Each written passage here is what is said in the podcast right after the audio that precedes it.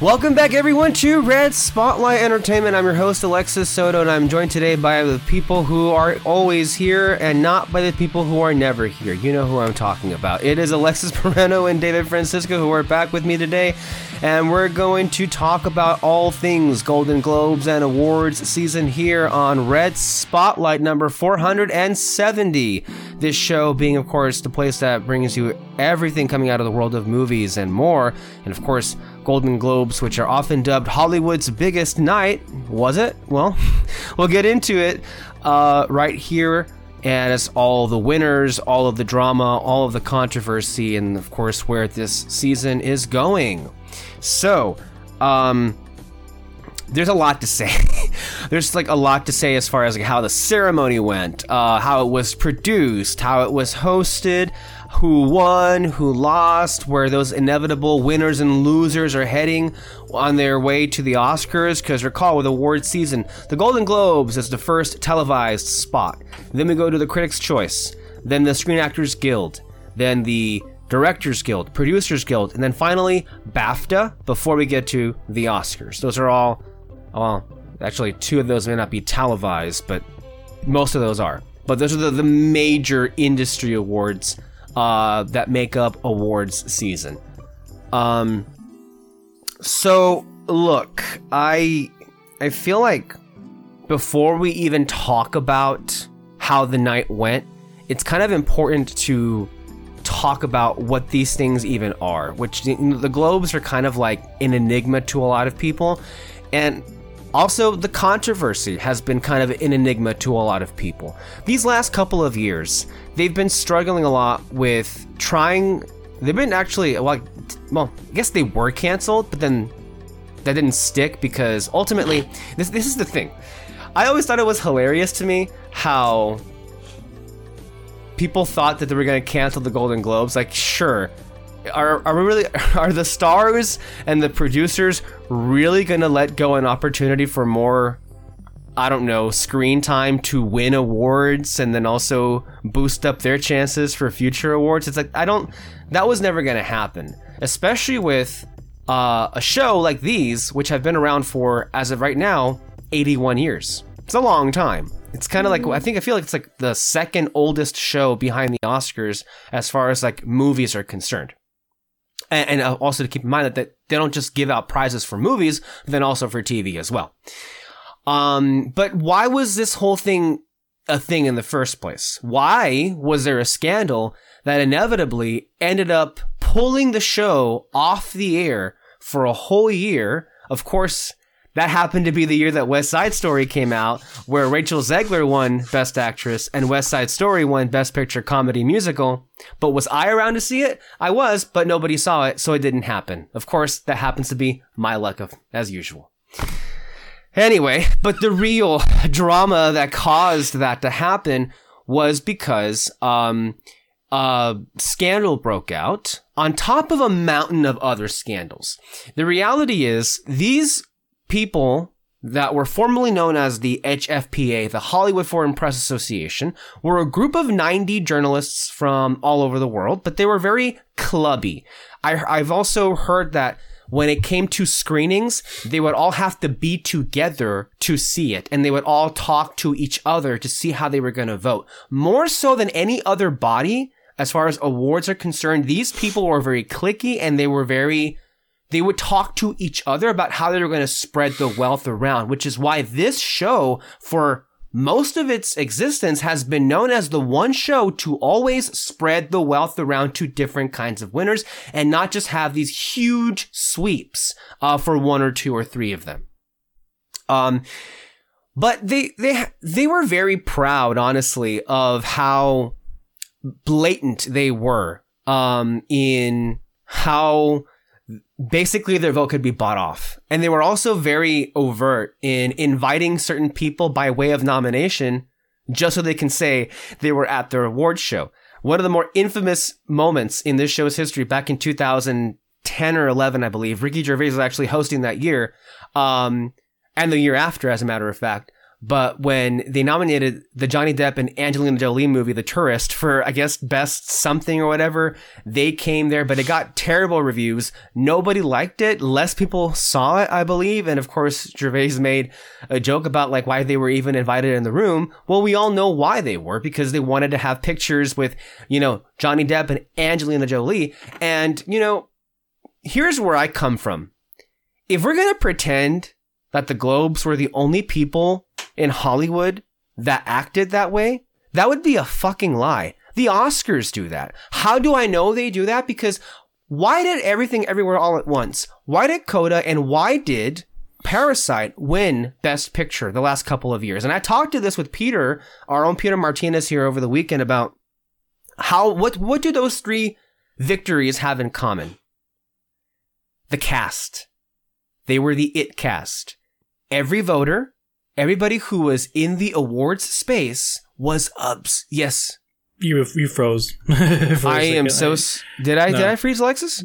I on my, end. my end. Oh, uh, I'm I'm sorry. I, I didn't mean fine. to.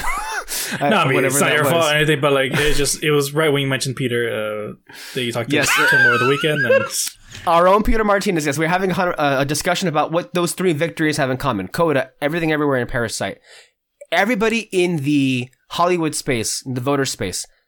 They just wanted to have their picture with these casts, okay? Let's not pretend that merit or quality has ever been a thing that actually goes into why something wins. If, by the way, Parasite and Everything Everywhere are among the best winners we've had but it, I think that was just dumb luck that it ended up being yeah. that way. It wasn't because, oh, they all agreed with us that they were the best of the best. It just so happened that they were the talk of the town. The wind was blowing at their back. And guess what? Every voter wanted to have a selfie with those casts, with the, the Coda family, the Everything Everywhere family, the Parasite family, the actors branch in particular pushed all three of those films across the finish line.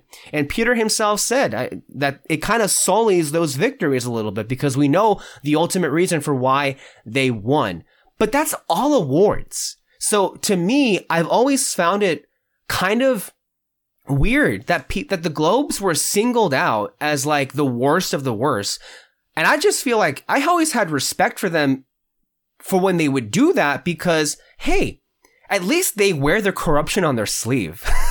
Unlike these other people who would have you think there's all this esteem, there's all this like grandiosity that's, you know, with the name of, oh, we're the Oscars or the Emmys. And it's like, you're all full of crap.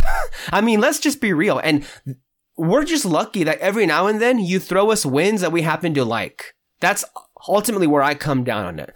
But then there's the other scandal, which is them not having a single black person in their membership, which was bad.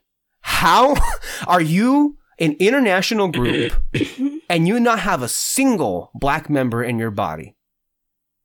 Which, granted, of course, there are not that many of you, or there weren't, there weren't, there were 90 or so of you, but still, that was a very bad look. this scandal broke out during COVID when we had nothing to do but just be on our phones all the time and, and like just kick around whose name was brought up.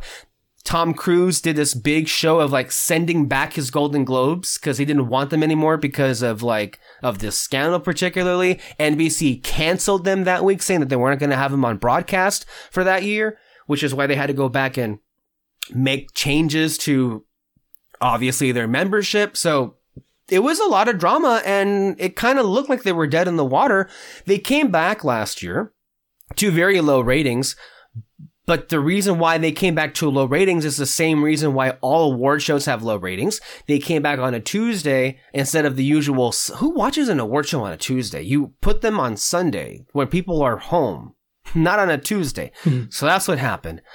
Um, they even, they were so desperate to clean up their image that they invited Jerrod Carmichael to be the host that year.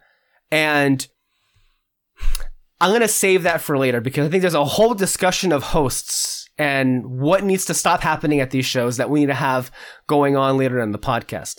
But the whole thing of it is there have been a lot of particular people online who piss me off in this space because they celebrate the Oscars and all the other people, but the Globes are like these people who we can't like ever like acknowledge. And yet, the funny thing is, despite the disastrous show that they had, and we're going to discuss, don't worry, in full length and detail, the nominees this year were very, very good. The nominees were outstanding, actually. And in comparison to other groups, I've been seeing a lot of these naysayers, a lot of these people who often laugh at the Globe and say, oh, the Globes are going to globe, actually praising the Globes this year because they seem to be the, the body that actually picked the best nominees. Because if you go back and look at some of the, you know, the Critics' Choice, um, the Critics' Choice were criticized for being very stale and bland.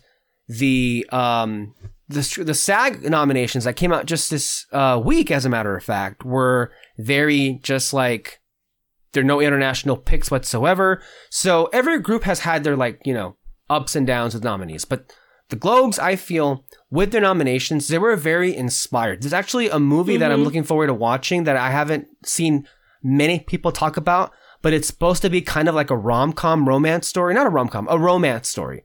Um, Fallen Leaves. Alma Pöysti, I believe, was the person that they nominated for Best Actress, and that's like nobody else nominated her. They also nominated performances by Nicolas Cage in Dream Scenario. They nominated uh, Joaquin Phoenix in Beau is Afraid. Um, Jennifer Lawrence in No Hard Feelings. Like there were very good nominees and well-rounded, a lot of variety, and no one else. Well, and granted, of course, the Globes have have more categories, have more of a variety of categories, but it still needs to be made, you know, clear here that as far as nominees are concerned, the Globes did a really good job. And so this whole last couple of months has been even harder for them because the ratings were so low last year um, NBC basically said, "You're done. We're not going to air you anymore. You get you can go find a new home." So they were trying to find a new home, and then Puck News had this article that basically said that everybody said no to them. All the major networks, the cable networks, Netflix. There was, it got so bad at one point in that article, it mentioned that the Globes were rejected by Roku TV. so I don't even know what they did. Honestly, I don't know what they did to get the, the people who run CBS, who mind you, is the biggest television network in America. I don't know what they did to say to them, please put us on your, on your network. And for whatever reason, they were able to be put on uh, on network TV, which is where I believe they ultimately should be. It should be a live TV event, and I was happy to see that, and that was a major success story. The nominees in and of itself was another major success story. So the hope was because of how much work, and oh, I didn't even mention the 90 or so journalists that had no black people in it. That was gotten rid of. They changed from a group of 90 people. Some were let go. I think most were retained, but most of the 90 people were stayed, some were let go, but they changed from 90 people to 300 people, uh, from, from, and, and more from international, um, territories. Now, the difference with, with these versus SAG and, and PGA and the Oscars is that they're not industry voters, they're journalists. They're international journalists who write, um, reviews. So I guess you could say critics, but they're not considered critics the way that mm-hmm. the critics' choice are or the regional critics. So the hope was that because they did so much work to get themselves put on the air and get some new voters and have some great nominees, that it would just be smooth sailing from here on out. But at the last minute, I, think this is what happened. I think they were so concerned with just finding a place to exist, they kind of didn't really put that, or didn't have the time, mind you, to have really that much, that many options when it came to picking the person who would, in a way, be the face of this broadcast.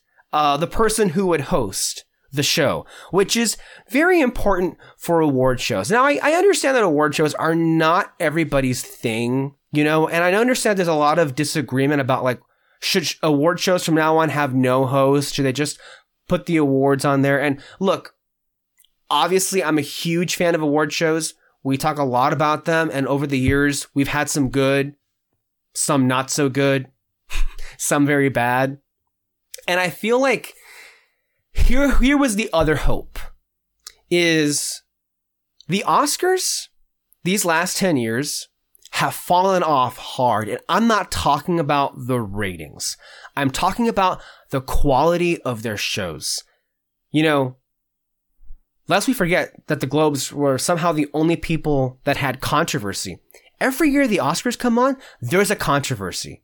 There's like a big thing, and I'm not, I'm not even hap- saying what happens in the show itself, just surrounding it. Before we even get to the show, there's decisions that are made that are like, you know, Oscar ballots come out, secret ballots come out, and just, there's a lot of like anger and drama and disasters that have happened. The Academy, do we even have to speak of Will Smith and the slap? Do we have to speak of the fact that they they switched Best Actor and Best Picture and gave it to a, a an absent Anthony Hopkins over a dead Chadwick Boseman. Should we even talk about the whole La La Land Moonlight snafu, which I will never get over? I mean, never get over. Or, and that's not even, to me, the biggest fuck up was the idea that the night's biggest winners were Green Book and Bohemian Rhapsody.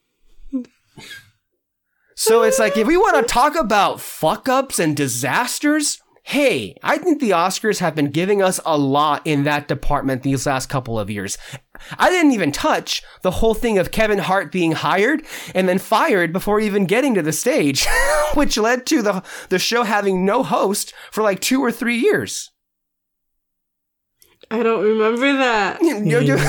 There's so much has happened. So much has happened. It's just it's ridiculous.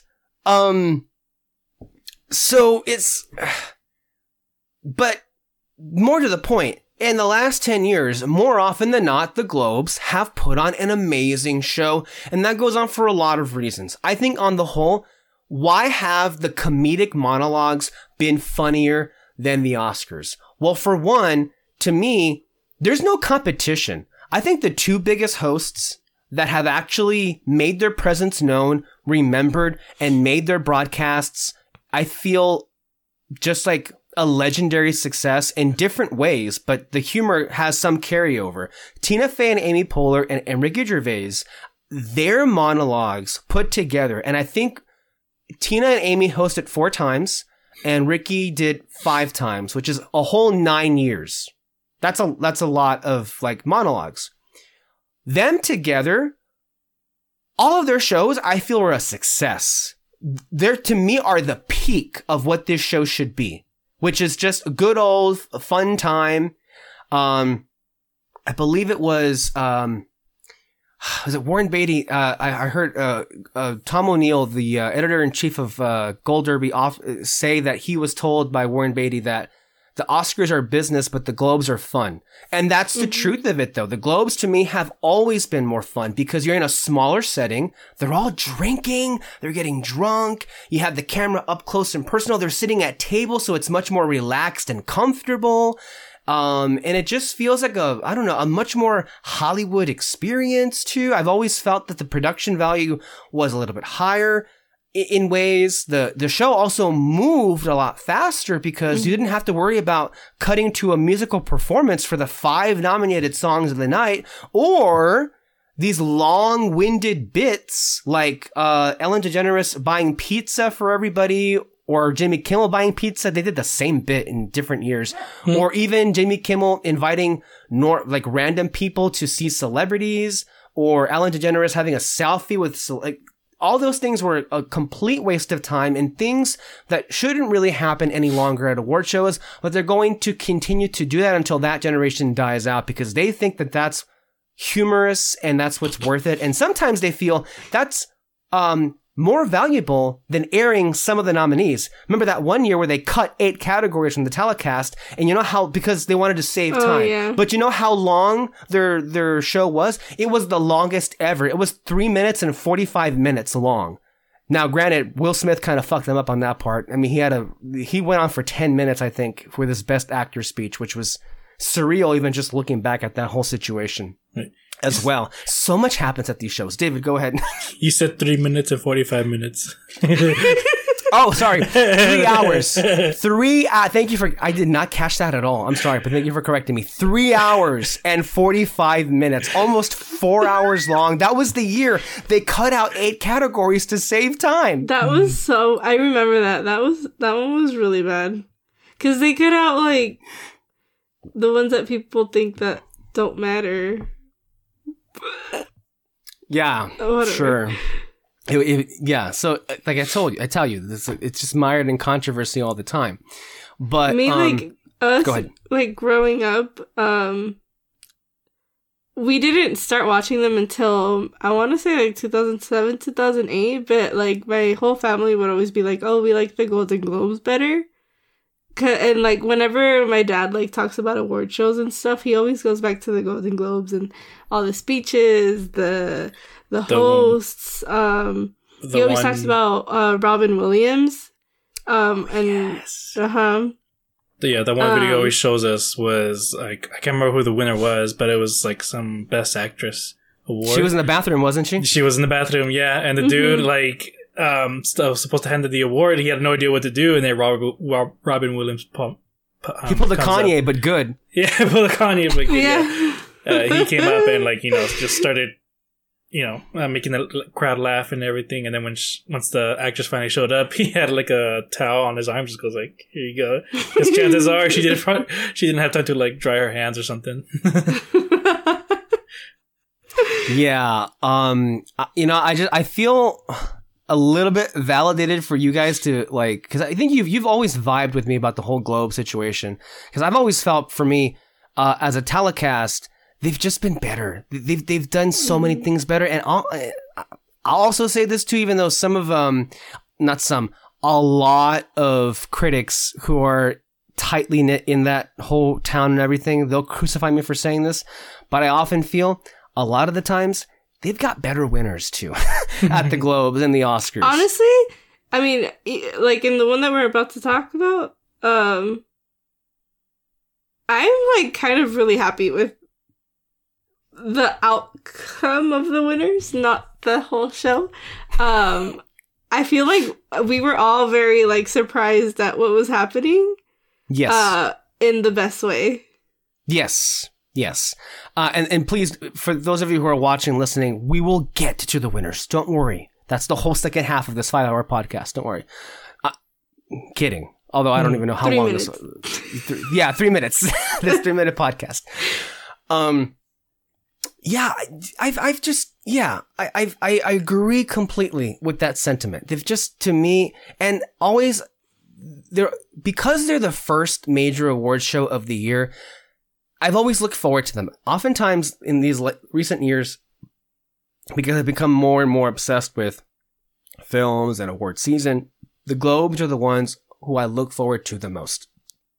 And it also, I think there's also something, something special about them beginning the year they set the tone you know last year and and again a lot of people want to make the argument that they don't matter okay yes they don't ha- the, none of those people have any kind of um, carryover with the other groups.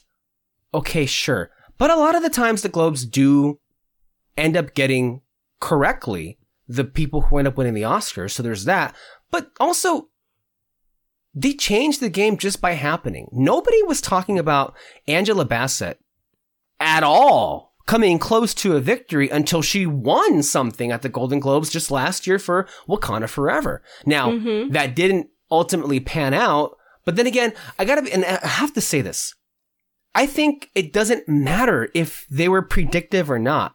Like, the reason why I have such a disdain for the Critics' Choice, which air this week apparently on the CW. Who's gonna watch that? Who watches the CW? Um, but I'll watch it just to see what Chelsea Handler has to say about Jo Koy, since apparently they dated. And it just, it's funny to me how is she hosting? She's hosting, yes. That is so funny. They dated yeah. for like a, a good while. Yes, in the old Chelsea Lately days. I need to um, see that. Yeah. Mm. I'm hoping she brings. I, I hope she brings it up. You know, um, and I, ultimately, I think Chelsea Handler is what, as far as comedians are concerned. I, I wouldn't say she's the funniest, but I, I Hmm. like her. She's a really good presence. Um, and I feel like she would have been a better. I just feel she's so unhinged in the most calming way. And I don't know how she does it. I know. So, but I, don't know. I guess she has a contract with the Critics' Choice for whatever reason. But if the Globes were so smart, they would. I know. I know. How that happened, I don't know. I guess there is such a thing as divine intervention, right? Because who else could have made up? Could really have made this up? I would be so. I mean, I I'm sure he's embarrassed, but I would be so scared for if I was Jo Koy. Yeah, I, I'm sure he'll be okay. I, I would be far more worried if somehow they invite the Globes invited Ricky to Gervais to come back next year, because then he for sure would make a joke is so about this thing. I know. I hope they so, do. but um, the reason why I don't like the critics' choice is because they also also this hypocrisy. They wear it on their sleeve that they want to be known as the ones that predict the Oscars better than anybody else. And so, what do they do? They keep their voting open until after the Globes have aired, so they can see who won and either rubber stamp the people who won or course correct and change it. Yes, I'm not kidding you. The No, critics' choice. bye. Yes, exactly. So they they don't even have the spine to stand up on their own convictions. They wait for the Globes to go first, see who they picked, and then turn in their ballots after the fact. Bye. Yes, yeah. So, um, there's that whole situation. And don't even get me started because for years and years, we've teared into how atrocious and honestly kind of disgusting a lot of the people who vote at the Academy Awards are. Every year, Variety and Hollywood Reporter release their secret ballots and a lot of the things that they say. I mean, I'll give you an example. Um, one Oscar voter said that she refused to vote for Jonathan Pryce in the two popes because, oh, I can't be seen supporting the pope.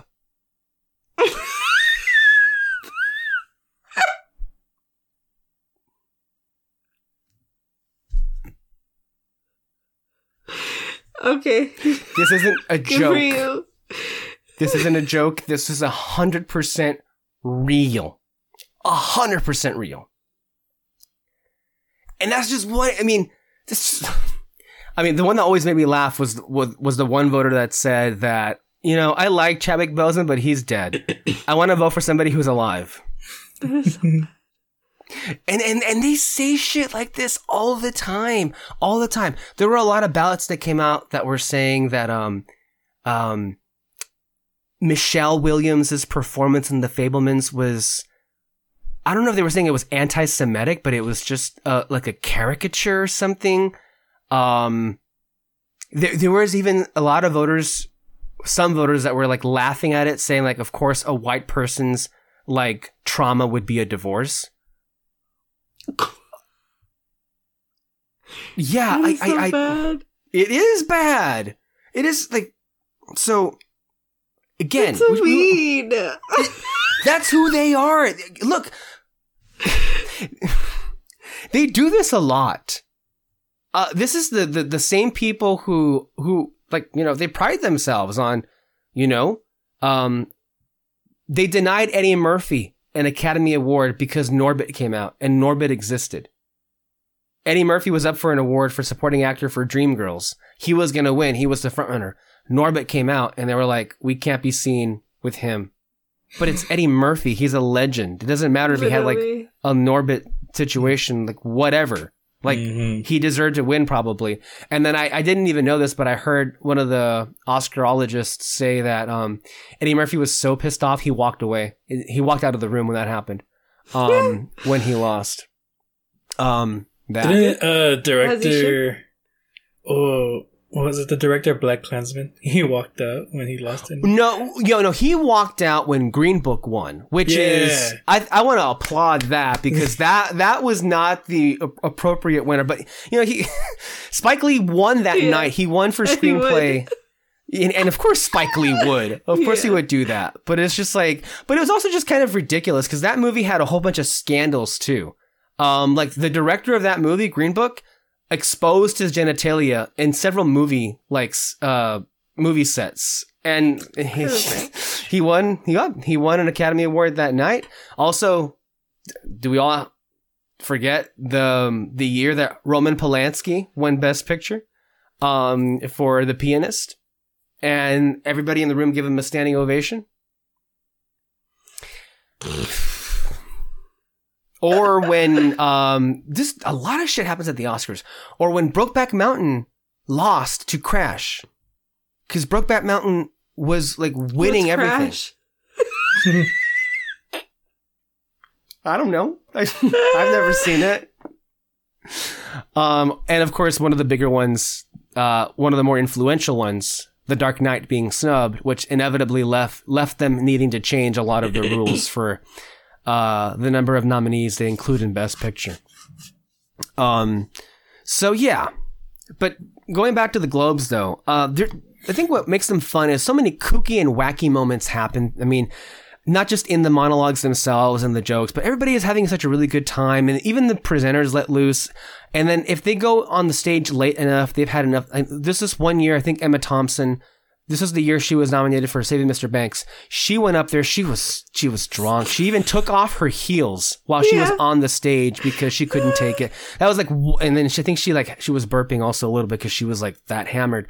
Um, but that's the kind of stuff that makes the Globe so special in the first place, and it, it, it makes Um, us it makes them feel like real people. um, there was a uh, one of the people that played the Queen in the Crown. She was also drunk. Is it Olivia uh, Colman? Yeah, yeah, yeah. When she won like the last time, no, I think it was like two time a time before that, Mm-hmm. and she was like freaking out. Her speech is always the best. So yeah, Yeah, no, she gives amazing speeches. Uh, Olivia Colman. It goes to show you, you should give her an award anytime she is like uh, on screen. Um, even in Wonka, why not? She was there. She did. um, but yeah, it, it's such a. It's always been like a really fun show to watch, and as I mentioned, as far as like to me, they have been the blueprint as to how to do award shows, but they've also they've done something kind of revolutionary as opposed to the other shows, and they had the novel idea of hiring people who are actually funny. Sorry, not sorry. And look, even the Globes themselves, some years, especially in recent years, they fumbled the ball. I mean, I remember I've been watching the Globes for over 10 years now. There have been some hosts that have not been very memorable. They brought Seth Meyers. I don't have I don't dislike Seth Meyers, but he ain't the kind of person for Yeah. this show. They brought in Jimmy Fallon one time. That was a disaster too. Nobody laughed at that either. That was not great either, but nobody remembers it because Jimmy Fallon's Jimmy Fallon. He's kind of a joke himself in this, I guess, by today's standards. Um, they even had one year where they paired Andy Samberg with um with um Sandra Oh. It was okay.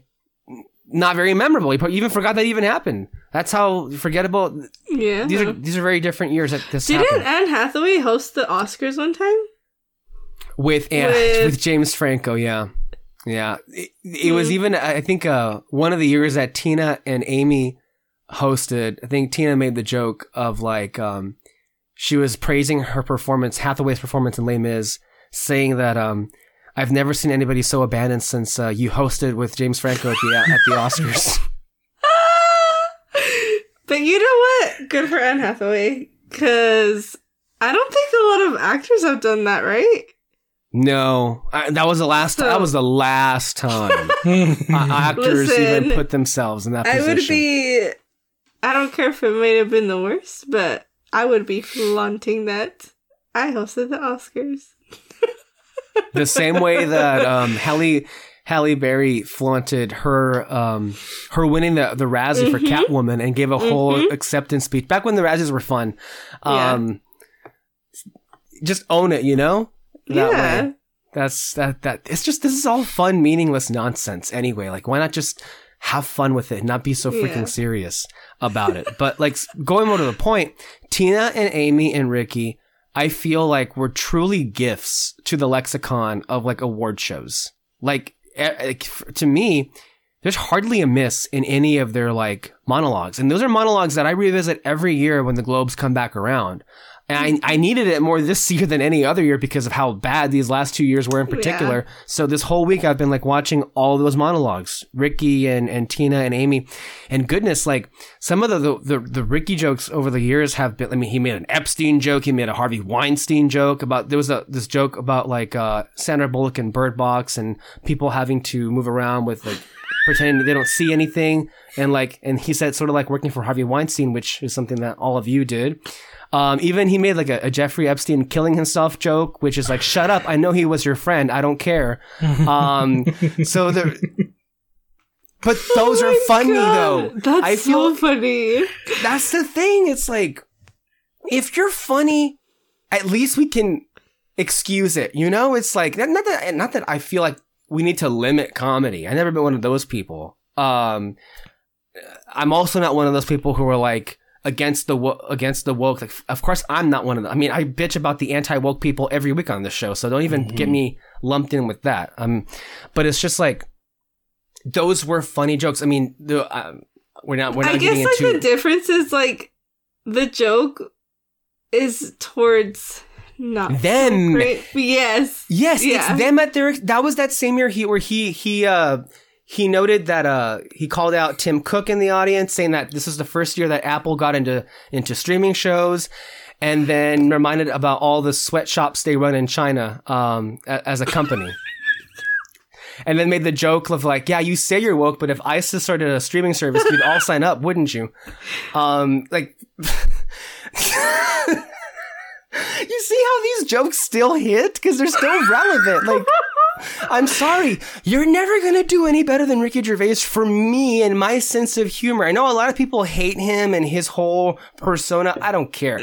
the man has always been funny, especially at these settings. He, I mean, he made like a Mel Gibson joke out when the whole thing. But the thing, I feel like what always made the Globe successful and his and Tina and Amy's monologue successful was because they their monologues were not solely about the movies, but they were they kind of they did their best to touch on all on the biggest Hollywood stories that came out of that given year. So throughout the years, I watched all these monologues. They touched on um what on the Justin Bieber pregnancy thing that happened. They touched on Kim Kardashian being married to that guy for like 40 some days. They touched on Charlie Sheen blowing up his career and getting fired from two and a half men. There was They- there's this um I don't even know what award show it was. I don't even know if it was I, I think it was the Golden Globes because both of them were on stage. Um but every time I see a video of that, I, I never skip it. I watch it till the end. And it's um them presenting like a lifetime award to George Clooney. And they're giving all these praises to his wife uh, about like all the work that she's done, and then they go, and tonight her husband is getting an award. That's Tina I Fey. That's Tina it. Fey's one. There was another joke of, of uh, at Clooney's expense. Um, I think it was the year before, um, or after, where he was in the movie Gravity. And I think it was, I think it was Amy that said another movie about how George Clooney would either float away and die, and then be with another woman his own age. Um, you see how these jokes just cut deep. Um, but yeah, they they touched on uh, you know the controversy of uh, you know streaming and um also you know there was for I think for two or three years in a row, Ricky was like laughing at NBC for how how low ratings they had.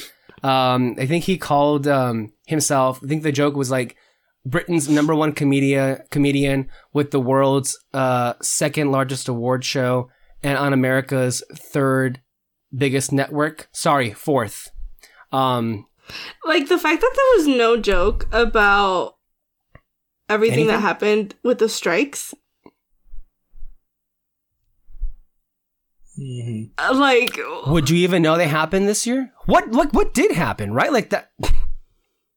So before we, I know before we get to to that whole situation, the point is, um, I feel ultimately, if you want to know what the Globes are about, go look at Gervais and Poehler and Fey and look at what they did. And again, none of those jokes, or I should say, for all of those years that Tina, Amy, and Ricky were on for their, their seasons, the Oscars would have hosts, and not once would their jokes come close to having the bite. And I think what also made them work was they were, they, okay, it wasn't just funny, but they were in relation to the people who were in the room. They were in relation to the awards themselves, the awards culture themselves, the people who are watching at home for various reasons. Um, also, Joan Rivers passed away in the last 10 years, and I also feel like that's kind of contributed to the downfall of award season as well, because she also was an amazing insult comic, um, one of the best ever. Um, and her, her absence has been felt, at least for me. And then also the whole fashion police thing blew up as well, so. That's that's a whole separate awards culture that died out years ago because of another controversy that I'm not even going to touch. Um, the less said about that, the better. Um, but yeah, you, you can't really compare anything to what the Oscars have done because I think to me, everything that's funny about the Oscars was completely an accident. Yeah. Completely an like all those fuck ups that I told you about, Will Smith, Chadwick Boseman, the well, La La Land wasn't even funny. Um, but the, the other the other ones were uh, not to me, not to me. That was I want to go on a murder spree at that point. Yeah. No. But they were all complete accident. And so ultimately and then we get to Jerrod Carmichael last year. And that was look, I think a lot of people I've seen who were like defending him have kind of like, okay, well, maybe that was way out of his league and he's not the best. His personality is not the best for what the Globes required. I think what, what these last two years hosts have in common is that neither of them were appropriate for this setting and for the people who inhabit this space for very different reasons. Jerrod Carmichael last year was brought in in large part because he was black. And I can say that because the Globes admitted this themselves because they needed somebody to, they needed more positive PR. This comes after the fact that, um, they were canceled because they didn't have a black member. So of course they brought him on and the Globes are not above and never have been being ridiculed Ricky Gervais did that every year, and he did it mm-hmm. amazingly. As did Amy Poehler. I mean, Ricky Gervais called the Hollywood Foreign Press vegetables one year. Um, he called, he also called them racist one year as well. It's like they, they're old, a lot of different things. That's not what happened. The problem was that Jerrod Carmichael, in my view, was not attempting a traditional comedic monologue. He wasn't attempting anything comedic in the least he, it felt like he was there giving a TED talk more than anything. That's the worst audience for a TED talk. That's the worst venue for a TED talk, if anything. And look, I'm not even saying that they shouldn't, ha- the Globes themselves didn't deserve the ridicule. Of course they did. It's awful they didn't have a single black person and of all the other things. But this is supposed to be a fun show. And he really got things off in a bad way last year. There was even a moment where he like he sat down, he was looking down as he was walking a lot of the times. He would rarely make eye contact with any of the people. It was one of the most awkward experiences I've ever seen ever, period, but also at an award show. And I think all of us were in agreement when that happened in real mm-hmm. time. Mm-hmm. Amazingly though, amazingly, somehow the show recovered dramatically after he basically left and we got to the winners. Cause I feel like to me, last year's was one of my favorites for a reason. All the winners were like not only great picks, but their speeches in particular were very memorable. I still remember, you know, Mike White winning for the, the, the White Lotus, Jennifer Coolidge, mm-hmm. even the TV winners I got into, like, um, Ryan Murphy getting a Lifetime Achievement Award. That was mm-hmm. a great speech. Um, winners. They didn't do one this year, huh? they I just I just they they didn't do it because they needed space to fill in their stand-up comedy award and their box office achievement award. Doesn't that make you even angrier now? Mm-hmm. They didn't do it this year because they didn't have the time to fill. Instead, I mean- they replaced it with. Yes, go ahead, David. Uh, I don't mind the stand-up comedy award one. I think that was pretty cool. Um, I don't mind that. I, for, I don't mind that they exist. What I mind is how much time they take up. That's the Yeah. problem. We didn't need to see like fucking a minute and a half long clip of all the nominees, and there were like eight nominees in each of those categories. Yeah. that was the problem. And they showed clips for those categories when they didn't give us any clips of the actual acting nominees. mhm. Yeah. That was a bad decision. And they and they just like eh, and I, I know why they did it was because well these are two new categories. We want to give them a big spotlight, but it did not land well. And it took way too long. And you sacrificed the TV and the movie Lifetime Achievement Awards for this? That's crazy. Yeah, it's it's very bad. Also Is last that year the um? That's not the Carol Burnett. the Carol Burnett. It's the it's Is the, that yeah. one? The TV one is the Carol Burnett Award, and and the movie one is Cecil B. DeMille Award. Yeah, whatever. they didn't do it this year because they needed to show off new categories, which ultimately I feel was a mistake. Um, other winners last year, I mean, we got, we got the first opportunity to see Ke Huy Quan and Michelle Yeoh Mm-hmm. uh, have beautiful acceptance speeches. We also got to see people who would ultimately not win anymore, but they won something. Colin Farrell for Banshees, yeah. Martin McDonagh won screenplay and best picture comedy, yes. Spielberg for directing and drama, absolutely. Of course, I love that. Um, so That was uh the one uh Guillermo del Toro did his speech right because then Yes. when he went to the Oscars he just said he The kept same thing. repeating the same thing. Yeah, the same thing. So yeah. Also, uh, another benefit is that uh, some of the winners that go all the way to the Oscars, winning the same categories, give the exact same speech. So by the time I get to the Oscars, it's like, okay, I'm done. So the Globes going first, they avoid that situation. You know. Mhm. Um, but you know, the Globes go their own way, and I, I, I feel like, to me, you know, you know what? I'm gonna save this bit for later on. I'm just gonna stay stay on this part. Anyway, I enjoyed last year's ceremony a lot, even though the host was terrible. This year, while I say the winners were great, and again, more on that later on, I think I can speak for all of us here where this year's show was easily one of the least enjoyable in the history of the show. Um, for a myriad of reasons, actually. Um, and I feel like, uh, I don't know what exactly happened. We have to, we, we can't ignore the fact that a big change happened, which is they went from NBC to CBS and I don't know how much of the same team stayed over from one network to the other. I don't know how much of the writing team stayed over, how much of the production team, and those are huge uh, essentials to see if you can be pulled off successfully or not. And I just feel like as an award show, the Globes kind of did everything wrong except for the winners themselves. Um, and again, before we even get to the host, there was the, there here's the big problem. Yes, they took place in the same hotel uh, ballroom they always do, but they went from five acting nominees to six acting nominees in every category, and I'm I'm for that. But there was people were much more cramped. Also, they Mhm. made it they. But you know what also changed? Why it looked more cramped and smaller? They had the stupid ass decision to extend the stage from the front of the room to all the way to the center of the room. They had like this circular platform.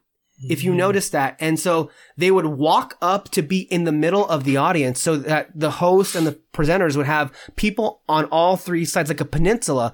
Whereas in the other years, that wouldn't, that wouldn't exist. That space is for freaking tables to be there and stars to mm-hmm. be there. And the stage is the stage. And honestly, they should just go back to that because them even extending the stage outward was a disaster for a lot of reasons, not just the cramped space, but also they did this really awkward thing where depending on who came out as far as presenters, they would either look this way or they would look that way or they would look this way. They would have like all their backs turned to mm-hmm. whoever would be behind them just because they wanted to show off some like okay, I'll even call myself out. You know how I have my TV behind me and I have like a little bit of an effect? That's what they wanted to do, which is that they- they had like a little like LED wall panel off in the mm-hmm. distance where they would show off, you know, who won and everything. But it, it, it, it didn't work ultimately. It, it, and it made the presenters look even more stiff because they were so close together. The camera was so zoomed Yeah. into them as well. The whole thing was a complete misfire on top. And this is where you can tell the writing really fell off hard. It, it was bad enough that the host was what the host was, but a lot of the material, a lot of the banter they gave these presenters was terrible on top of it being long. There is It no was really reason. It was. Yeah. all of them were really long and it made it feel even longer. There was no need for that. Just say, "Hey, I'm this person and I'm that person and here are the nominees for this category." It's that mm-hmm. simple. And this is the thing that not that all award shows need to understand. Nobody at home, and I would even honestly wager that most of the people who were in those rooms do not like that. Do not like the banter. It's not funny. It's not mm-hmm. clever. The only moments that worked were by dumb luck. Like, hey, if anything, anytime you bring Will Ferrell or Kristen Wiig, you're gonna make people laugh. Yeah. But that's how because they're talented. Go figure. Yeah, go, yeah, go, yeah. go hire talented people. You know? It's them. yeah, and and there was this wonderful interaction between um, Jon Batiste and Andra Day, and that felt natural. It didn't even feel scripted at all. Um, so again, a lot of the best moments on the show have happened have happened with no script. Like that moment years ago where Natalie Portman just so like went for it and saying, and the all male nominees for best directing are.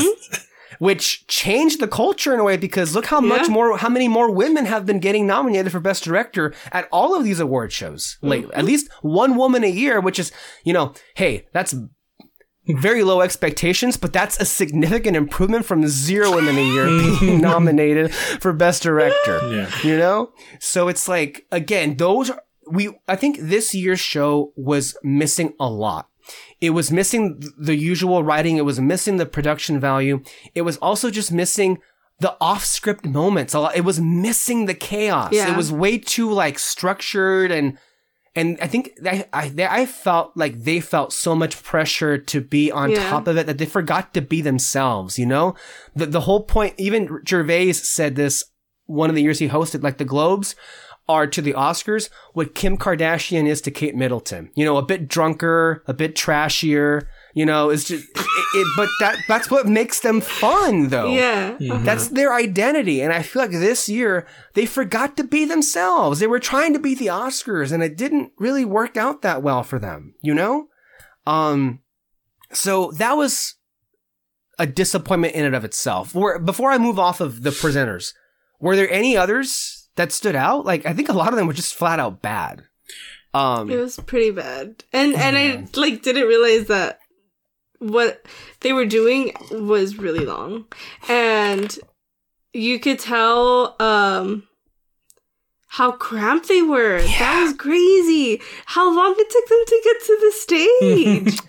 and they literally Yeah. were all uh, like not a single person was like where do I like straight to Every the time They the bear like- or beef won, they would take them like five minutes to get from like they were at the back of the room all the way to the to Why the would stage. they do that too? Mm-hmm. Like that was crazy. You just hear the music Especially 'cause- repeat over and over and I over. know, you're like, oh especially when like, especially when you know, of course they were gonna win everything. So like, you should maybe put them closer. But that's one of the ongoing jokes is the TV people are made to sit on the balcony seating, and the movie people sit right front and center. That's that's kind of how it's been like for the entire history of the Globes.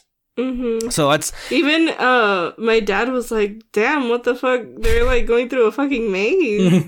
they really are. And again, like there's, it made a big difference because again, in every acting nominee, it wasn't just five five people; it was six people now per nomin per category. So a lot more people. Oh, one of the funniest moments I will say.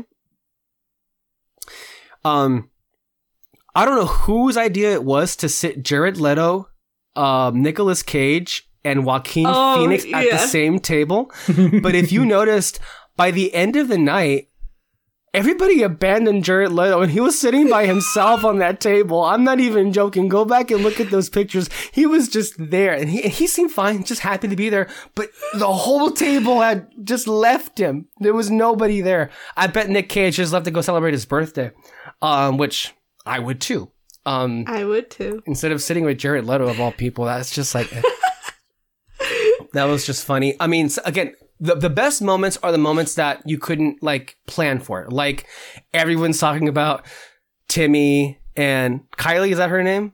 Them Mhm. basically, you know, doing what couples of that age do, um, especially in Hollywood in front of everybody, and then everybody wants to know what the hell was what what tea was Selena Gomez spilling to Taylor Swift um, during the commercial. The, the commercial. I wish they had a camera for the commercial breaks. Uh, that way we can see all the people who were interacting and talking because those are some of the best moments of the whole show. I, I think a lot of people were talking about how they were speculating that Selena Gomez had like asked for a picture with Timmy and Kylie, and they said, and Kylie said no, and that's what she was spilling tea to Taylor Swift about. I don't know if that's true. I mean, I don't necessarily. I wouldn't say that that's untrue, but I don't know. But again, David, go ahead. This is. I just, I just remember the moment uh, with Jennifer Lawrence um, when they were awarding for Best Actress or something like that. yes. And she, they point the camera at her, and she and she just mouths, "If I don't win, I'm leaving." Yeah, yeah, she mouthed. Again, she's somebody who is also a comedic talent as well. Not a comedian, but she's been in a lot of comedic performances. Why shouldn't she host a show? Uh, and especially, she's very well liked. Um, She's Jennifer hosted um the I don't, I don't remember if it was Jimmy Fallon or Jimmy Kimmel. Mm. Uh she's hosted for him before and she did really good. because she's Jennifer I mean, Lawrence. Yeah. Uh, she's kind of mean, good at whatever she does. It's not an award show, but I think she would be pretty good. yeah, I think so too. But yeah, you're right, David. That was a, a great moment as well. Um, that happened. Um, yeah, it's like, look, those are the moments that should have been seen on TV, and unfortunately, not many of them happened. First of all, but hardly any of them happened when they should have happened. Um, which is in front of our, I mean, in front of our faces when we're actually watching the damn thing in the first place. And they didn't air the red carpet. That's true. Yeah. Although to be, I to be love the red carpet. I think um next time try I think E still does the red carpets for the Golden Globe. I I, think- I heard that they didn't do it this year. Maybe they did. I don't know, but I heard that they That didn't would be- do. weird. I know that on ABC the Oscars have like a on ABC television network they do a red carpet show, but for all the other ones I do believe that E usually just are the only ones that air it. Mm-hmm. to do the red carpet. Um, yeah. So that was an element of the show that was that was missing as well. So I guess we got uh, all the the meme worthy moments, all the viral moments happened in the most unfortunate of circumstances. um, and I guess this kind of brings us to the elephant in the room. Um, Alexis, I think um, I got I gotta admit to you, um, when I read a few weeks ago that uh CBS had hired Jo Koy to host the show, I was like, okay, let's see how this goes. Um, and you had an interesting when when you asked a question on the last recording that you and I did. You asked who's hosting, and I told you it was Jo Koy, and you were like, hmm, okay. I feel like some of those suspicions were very much validated um, with what transpired on that show. Um, do you guys want to lead this off? Because uh, No. I mean, I think I was the first one to be like, "What the fuck's going on?" yeah. It was it was so bad. Like it, it was not funny. He was so awkward. And everybody's faces in the room was what was making me laugh because we were all making the same face at home and in the show. Mm. um, it was it was I remember. Pretty bad. Like I I I think I said at least he's kind of better than the one from last year, but like not by much. if at all. hmm I, I remember the moment something fell off was when I uh, went right up next to Ale, and I was like, "Are they putting a laugh track in the show?" like it just felt the last felt so Literally nobody was laughing.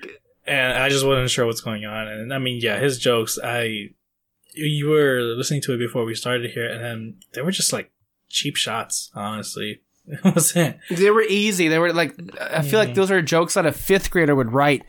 Um, it, it was just to me, unfortunately. And then he just gave up. He just gave up. So the show, I mean, Yeah, like he didn't show up for like the last half of the show. I literally like towards the end was like, did he get kicked out? yeah, Like did, did- Um and then just his comment of I got hired 10 days ago. Please. You know, a monologue is going. It's going great, right? When and I counted this too because I uh, before we started doing this podcast, I was rewatching it just to make sure I, I had it fresh in my mind for you guys, of course. Not that I wanted to watch it again, but three minutes and 35 seconds into the monologue is when he starts throwing his writers under the bus. Oh my god. Three minutes and 35 seconds into a 10 minute monologue. I thought that the presenters taking that long was because he legit got kicked out. Some people Like, were thought- actually saying that too. I noticed that chatter. It's like, why are they taking up so much time um, in the presenting categories? Like, and where's Jo Koy? I listen, his jokes were pretty bad and I really did not like that Barbie joke. Like, Who I did? was- Who on earth? so Ryan bad. Gosling didn't like it. I mean, It was there was so a big. bad. I think one of the worst moments. I know everyone's talking about the, the the Taylor Swift moment, but one of the worst moments for him was when he was making that very bad Barbie joke, and then it cuts to Ryan Gosling, and he's just like, Really? Like and He then it comes laughing. to Greta Gerwig. Please. Um By the way, I- it was I- a Barbie I mean, booby I'm- joke, by the way, which is so, so stupid. stupid. Um That's the thing too is that the jokes were they were bad in various different kinds of ways. It, it, I think to me, just to say that it was unfunny is not doing it justice. I feel ultimately Jo Koy gave a legendary performance that will go down in infamy as one of the worst presentations on any award show in throughout the history of mankind. Why? Because every single joke was all kinds of unfunny, stupid, irrelevant, and tone deaf. On top, like and- it and- was eh, we were talking about it what we were you were saying earlier like every every joke before or like the jokes that land is at the expense of like the people not what you're there for. Like does that make sense? Like not what they're getting awards for. And he kind of did the opposite and you know it just did not work. Because like- a lot of these movies talk about serious things and talk about you know and it's like uh, no. Yeah, it's like um I feel like there was always some kind of state of uh the state of Hollywood or um a commentary of the state of movies.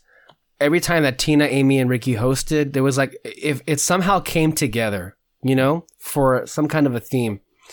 But this guy was just like going around and making like the easiest jokes and thinking somehow that they would be funny. Like to me, one of the most like boring, lame, and intellectually insulting jokes that he made, which there were most of them, mind you, but the one that I think made the least amount of sense.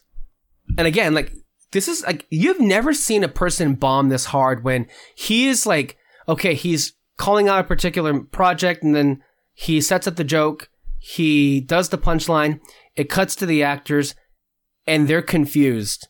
That's Yeah. and, and what i mentioned with oppenheimer he was making a joke about oppenheimer being the longest movie of the year which makes no sense because that was flower moon first of all. If it was a flower mm-hmm. moon joke maybe it would make more sense but then also Oppenheimer made almost a billion dollars. A lot, most people watched the movie and got through it because they watched it in theaters. So that joke just makes no sense on any level.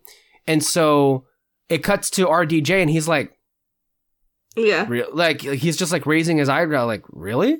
Mm-hmm. Uh, that was the joke. Again, how it cut to Ryan Gosling with that whole Barbie Mhm. booby joke, which just, that was the point where it just went downhill. Yeah. And then when he realized that uh, that was happening, he then cut to like, I got this job 10 days ago. Um, and then he was saying that the jokes that you're laughing at are mine and the ones that you're not are theirs. That is so- Throwing your whole team under the bus on live television in real time as your comedy routine is bombing. And the thing is, it was so bad because like it was it, it started off badly but it kept getting worse. Like he was turning the whole room against them. I didn't hear this clearly but according to some reports of people who were in the room um it was going so poorly at one point that he made a joke about flower moon which i think to me was one of the least offensive jokes because there was a kernel of truth that yes, white people steal everything, and yes, that's in a in a way what Flower Moon was saying, and that even mm-hmm. and also Flower Moon itself acknowledged that the people who made the film in and of itself were not necessarily the people to tell the story. We've talked about that when we did our review of Flower Moon, but evidently Koy didn't know that, and so him making a joke about that felt very tone deaf. Clearly didn't get the movie if he watched the movie. And when he made that joke and cut to Marty, he's like doing a polite smile, but you hear boos in the background for that joke that he made. Damn. and again, like one, there was this really, again, a lot of the jokes just like, what? One about something about being a character actress. There's this like shot of him looking out at the sea of people. He, he does the joke and I'm not even kidding you. I watched it right back in successive order. No one laughs. And then you see Selena Gomez do this. And then Harrison Ford uh, and then no, at the same time that Selena Gomez does this, Helen Mirren at the front does a face palm. Harrison Ford, who's behind Helen Mirren, looks at her, just and then just does a like. Can you believe this guy? Like nobody in the room was enjoying. it. You've never seen a room turn on a on a host like that that quickly into the night, which only just I think illustrated to you how inept uh, of a decision it was to hire him and how out of his depth he was to Yeah. even be there in the first place. You can only get away with telling these jokes if one, they're funny, and two, if they know you. Nobody in that room knew who Joy Coy, Joe, Joy Co, Jo Koy was. Nobody knew who that was. And now they know him, and now, Now he will never ever be invited back um, to host anything because I think um, what was it? Someone w- posted on uh, on on the Gold Derby uh, one that um not not Gold Derby, I think it was Variety. One of one of them was saying that a well known director, which I don't know. I mean, Nolan was it Spielberg? Was it because they were all in the room? Was it Scorsese? Mm-hmm. was it Cooper, Lanthimos, Gerwig? Like who who was in the room that that fits that bill? But they were referred to as a well-known r- director was saying that they got everybody in the room because and that was in reference to the Globes for the last few years were panicked that nobody would want to come after after Tom Mhm. Cruise sent them back their awards. Like they were like, "Oh shit, are we done?" Done. Is, any, does anybody want to come back? But really, are celebrities going to like miss an opportunity to to celebrate themselves? Of course not. That of course they got uncanceled and everything. So yeah, so the director was saying everybody's here. They got everybody, and look, there were so many big stars. Jennifer Lopez was there, Ben Affleck, Matt Damon, Taylor Swift, Oprah was there. Um, you know, Meryl Streep, like the, the biggest stars were literally there. Um, and the director uh, went on to say that, and this is who they, and this is what they give us. They're not wrong. No, not even in the least. Um, so it it was, and then the monologue ended, and then somehow the next time he came out, he ended up making an even bigger ass of himself, if that was even possible. Yeah. The Taylor Swift joke. I'm sorry, the Taylor Swift joke. Um, because then it cut to her again. That's like she must have been like the third or fourth person to where she was just like, no. Nah. Nah. And uh, look, it's just, I feel like you look at the reviews, it's unanimous. Perhaps the single worst you've ever seen. yeah. And I, I just like, man, I can only imagine, uh, cause you guys watch it together and you're like, yeah. Yeah. And I feel like it was so bad, the show never recovered. It, it, it Mm-mm. didn't recover. And then, cause it kept messing up in a number of other areas. And so, like, okay, to me, it kind of made the case that you this show only ever works if you get some maybe if you only ever get Amy or Tina or Ricky, but that's not fair. You need to have other people there. But it's also I think we're getting to the point where a lot of like high profile talented comedians don't want this job because Mhm. it feels thankless uh, like Kevin Hart got fired before he even got to the stage. Chris Rock made a joke and got slapped for it. Now there's here with Jo Koy. It's like it feels more and more like they just are no longer interested. in and then I feel this. like uh in general comedians have been getting so much Shit. uh-huh. Uh some well deserved. Others I don't think so. Mm. Um and I, it's just hard, you know, and it's so many um you get you don't Yes, David. Sorry. You guys keep freezing up on me, so I'm gonna hang up real quick. Sorry. I think Oh. it's you. You're frozen right now. I know. wow. Him trying to him trying to blame it on us, right? Okay, I'm gonna hang up. The writers. The writers. so he's blaming it on us. Like what? We're not freezing. Not that I know of. Um. Yeah. Well, I guess that's gonna keep happening. I don't know what's going on there. Um. So. Yeah, I gotta say, like, to me, if you're the if you're the Globes, I, and I don't know if CBS would be interested in doing this. Who knows? But like, uh, I, I should say though, the ratings did go up. Um, they they kind of went up by check out what the the figure was, but they had like around almost 10 million viewers uh this year which again 10 million viewers for um in, in 2024 10 million viewers really are kind of the equivalent of like 40 or 50 at this point because of how most people have fallen off of traditional television and cable television as a matter of fact Mhm. um, but you're right, Alexis.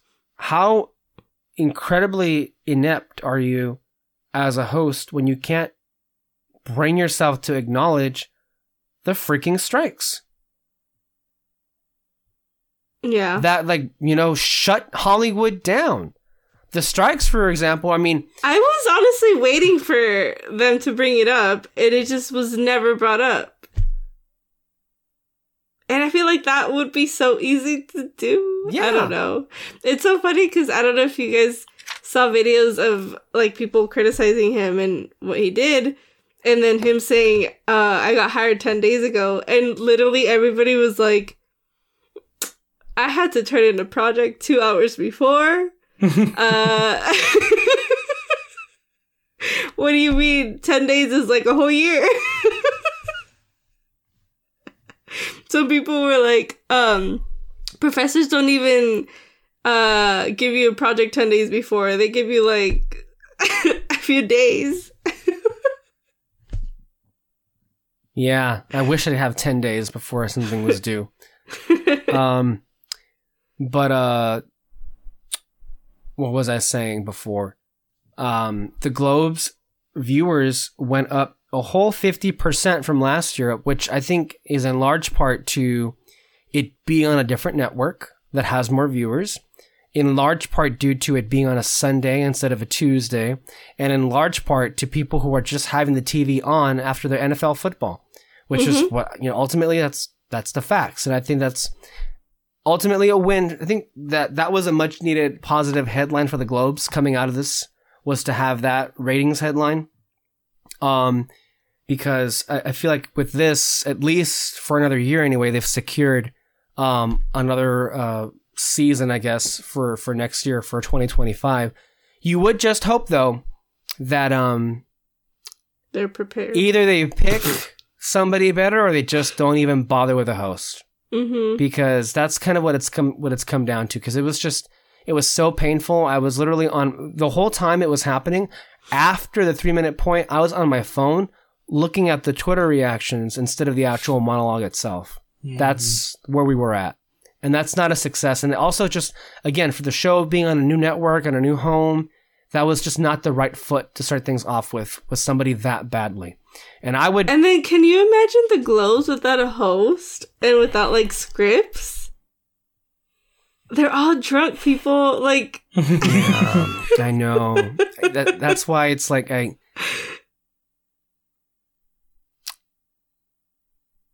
Do whatever you can to bring Ricky Gervais back. That's just my argument. he didn't even he won, and he didn't even. That's the funny. I forgot he won a I can't category. believe- didn't he? I couldn't really think to make a joke about that. I thought they were I thought they were gonna be like, oh, Ricky Gervais is not here today. They kicked him out, like or something like that, or like just be, Right. just say some kind of dumb joke at least. But no, nothing. I mean, Tina Fey and Amy When- made that joke yeah. one time. Uh, the the year that they replaced them, where they said Ricky Gervais could not be here tonight because he technically no longer is in show business. Like you see, it's just as easy as that. Oh God! Like Those him not being there ones. to accept the award, and they couldn't make a joke after. Mm. Like, Yeah. Like if they if they want to be who they should be, get bring them back and and lean more into that. My hope is the reason why it was felt like it was more tame was because they were trying to be more conventional, Mhm. which that's not what the Globes are. They never have been that. Um, and CBS should take it to heart um, how badly this was received. And I would hope so. I know for one thing, Whoa. Koy's not coming back, not because he bombed, but because, Wait. but because he bombed with the people in the room. what? Hold up. I don't know what's going on. Like you were really freezing up this time, and now for some reason it's glitching out on me. What the fuck? OBS is glitching out on you. No, it was Skype for sure, but that was so weird. Like you were like just kept freezing it. Oh my bad.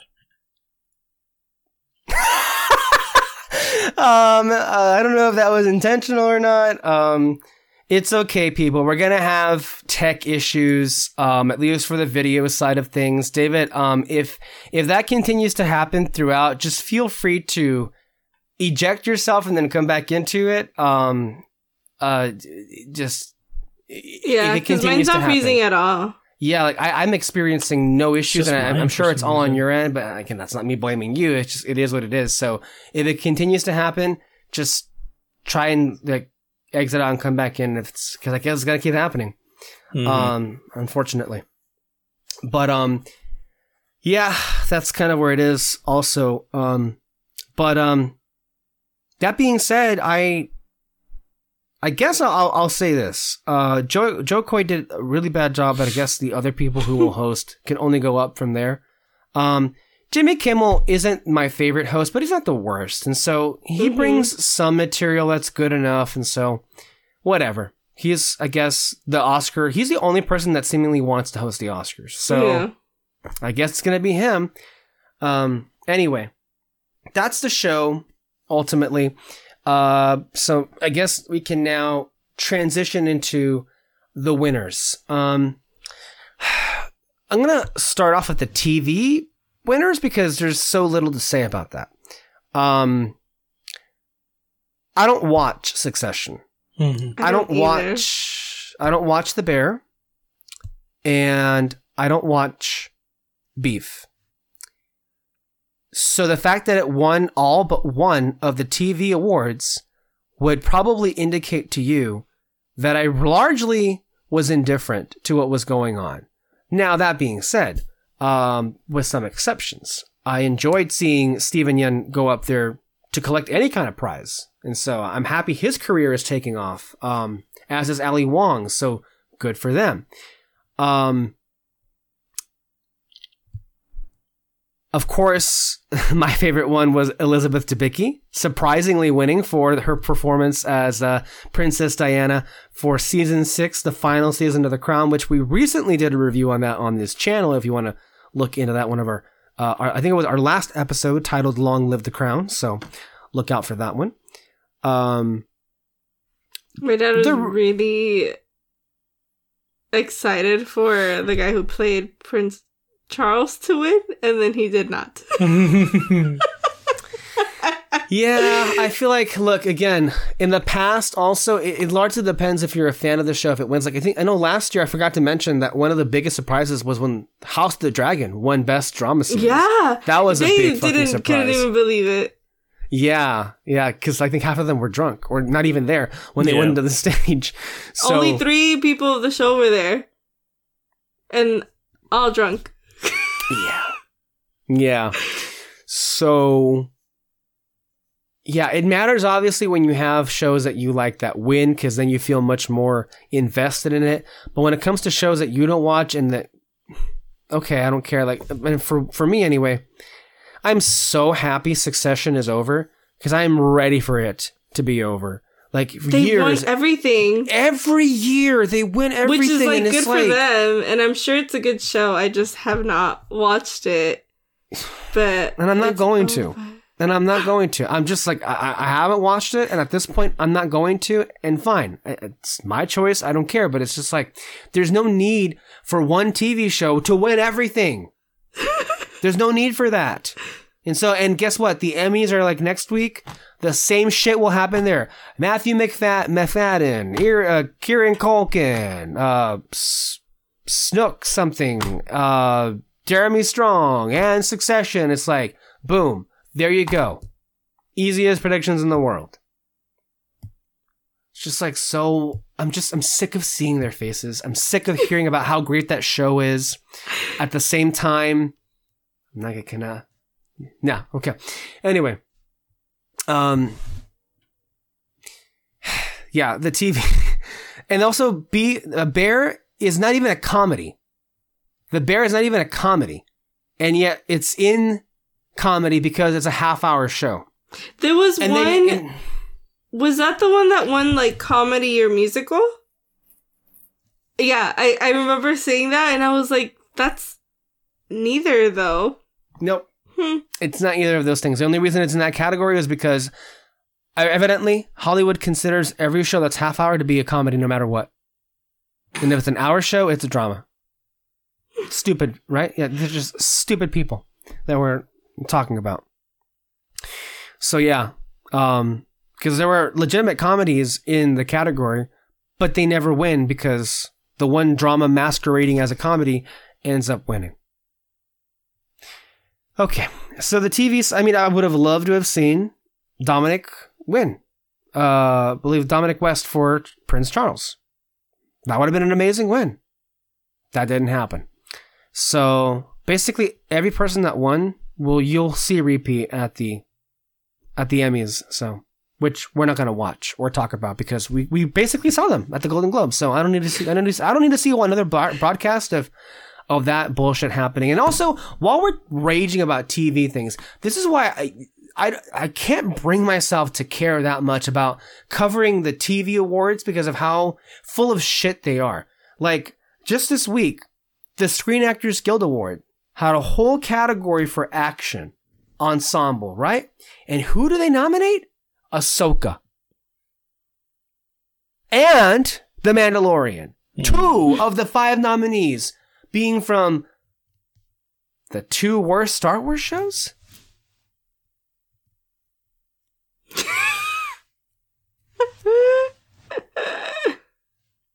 so it's like, I don't believe that you watch these things. If you watch these things, you wouldn't have them anywhere near you. You only nominated them because they're popular. Yeah. So that's why when it comes to the, the, the TV Academy, they're even more stupid. And even stupider than that are the Recording Academy, which are the Grammys. I don't even fuck with them. I don't watch, I haven't watched that show in years and years and years. Um, even though sometimes they have good winners, but ultimately, I don't know. They, they haven't felt worthwhile to me. I haven't watched the Grammys in like a long time. Same. Um, so, and CBS also has the Grammys. So, Dang. um, yeah, CBS has the Grammys and now the Golden Globes. Um, and uh, the Emmys switch because they all share them. One year that's on CBS, one year's on Fox, one year's on ABC, and then ABC has the Oscars. Um, and then um, for the other shows, and then this is where I feel bad is the movie shows who are being like so. Uh, SAG this year will be on Netflix, so there's that. Interesting. Um, and um, yeah, that's the TV side of things. Not very interesting to me. So, and then last year, I can't say I watched many of those shows, but I was happy for who won, so that made Mhm. those speeches worthwhile. So this year, again, even more reasons to not care about this broadcast overall as a whole. All right, now getting into the actual uh, winners that matter, the movies. Um, let me go ahead and, and read off all the winners because I, I, I do want to check also what our predictions were. Uh, go through them. They're not very many of them. See which ones we got right and which ones we got wrong. So for best uh, box office um, achievement, Barbie. Um, we got that right, obviously. Yeah. Um, here's what I'll say about this. There's a lot of things to criticize the Golden Globes for. There's a lot of things to criticize award shows for. There's a lot of things to criticize the awards season for.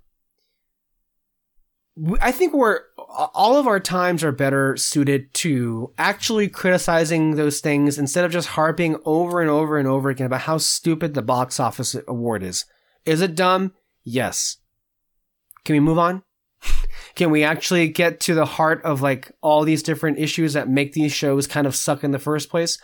Um, ultimately though, it was nice to see Margot Robbie and Greta Gerwig go up on that stage, accept a prize for the movie, and you know, I told you these people care about those awards, even if it's a dumb thing like box office. Margot Robbie yeah, very their, much their loved the speech idea. was really good. Yes, it was. And so, and I was happy to have that moment. And obviously, we all knew the only reason this thing was created in the first place was to, um, Yes. to get them also, up on the stage did not know place. Taylor Swift was nominated, so that was kind of a good surprise too. well, that's why she was there. I she was a know. nominee, yeah. I literally was like, "Why is she there?" I did not know. So when her thing came up, I was like, "Oh, okay, that's cool." Yeah. So just a name check. We got that prediction right, David. Uh, and then some people were saying that Taylor would have won for the Eras tour, which I think the old Globes might have gone for that. uh, you know, who knows? Um, I think I even said that. I was like, "Is she gonna get nominated?" Uh, the one category, David, that you and I didn't even acknowledge because I don't know what happened. I just forgot it existed. Was the stand-up one? Uh, there Hmm. were a lot of nominees. I forget all of them. I think Amy Schumer, Wanda Sykes, Ricky Gervais, uh, I Chris, thought Chris Rock. Rock. was gonna win, yeah, but well, I'm also I- like not into comedy specials. yeah, yeah. that was the I'm only one either. I knew Yeah, about. Yeah, I, I'm I'm the same way too. But I feel like if if uh, I think it was pretty obvious it was gonna go to Ricky because he just has that relationship with the Globes. so it's like, um, I was happy to see overall that there were like there were hints of the old Globes in there somewhere with those wins. So they're still around, um, although maybe not as overwhelming as they used to be. But yeah, he won for the best stand-up one. So those are the, the two brand new ones.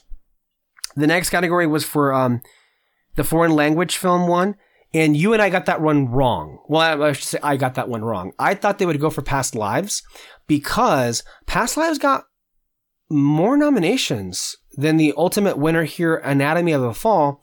And Past Lives got a directing nomination. Anatomy of a Fall did not. So I was thinking that, okay, well, they're just going to go with the movie they like the most. And it's seen by these nominations, it was Past Lives. And Mm-hmm. Past Lives went home empty handed, which kind of made me sad because that film.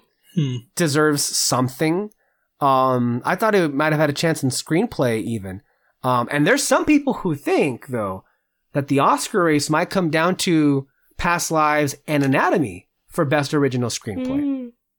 which is Honestly, interesting An- Anatomy winning was a good. It was a good surprise, and they yes, they, It- won it- a it- lot I mean, of the hey, big ones. to name check, it, it won it won two major awards that I didn't see coming. So one of the one of the ones that we just mentioned was the foreign language movie, but the other one was screenplay. Yeah, Nobody saw that coming. Even on Gold Derby, it was fifth, or no, it was sixth in the odds to win for screenplay. Um, I had Poor Things winning. A lot of people had Barbie winning, um, which could have been very reasonable choices themselves. But Mhm. Anatomy winning, that's big and well deserved um, for that film as well. Uh, so, bec- and also, there was a point where I'm like, uh oh, did are they gonna give Sandra Hüller the the Best Actress award um for that movie because she was going up against Gladstone in um Best Mhm. Actress, but that ultimately did not happen. And so one of the other ones that we did get right was Lily Gladstone for Best Actress drama in Flower Moon. Um, the Boy and the Heron surprised a lot of people. Uh, evidently, a lot of people, well, not us, but because you and I, David, were like, it could go either way. So we were prepared for anyone to win here. But a lot of people I found out were kind of surprised because I think the odds on favorite was Spider Verse. Hmm. Um, but Boy and the Heron uh, ended up winning here. Um, a couple of things to say about that. Um, I would say that for me anyway, I'm unique in that I think I, I, I love both films equally for very different ways. So it's just kind of like, ooh, how do you pick? Because I think they're both deserving of this prize, and they're both deserving of Best Picture nominees, if you ask me. So how do you pick? Well, uh, I think the thing that I said would hurt Spider Verse hurt it here, which was it's a sequel, Mhm. and the Globes don't nominate, don't award movie sequels or animated sequels. They didn't. the The one year that everybody was giving it to Toy Story four, they were the only ones to not give it to Toy Story four. They gave it to Missing Link from Laika Animation. Mhm. Um, so it wasn't really that big of a surprise. Um, at least for me anyway. And also it was a much more, a lot of international movies won. I thought it was going to have a leg up in that department. But you know what I also thought was, you know, it was pretty remarkable.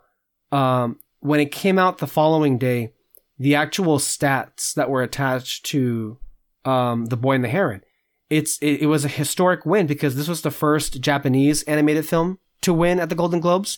Uh, this was the first hand drawn animated movie to win at the Golden Globes. Uh, the first. uh, what? I know Mhm. the first hand drawn animated film to win. Because I I don't think it's been around as long. Because remember, the animated Yeah. feature film category at the Oscars only began in 2001. It, didn't- it Yeah. wasn't around for that long. And so the Globes, I think, were, came around 10 years later. It's the first PG 13 animated film to win uh, Best um, Animated Feature. It is the first Studio Ghibli distributed movie to win. It's the first Miyazaki movie to win.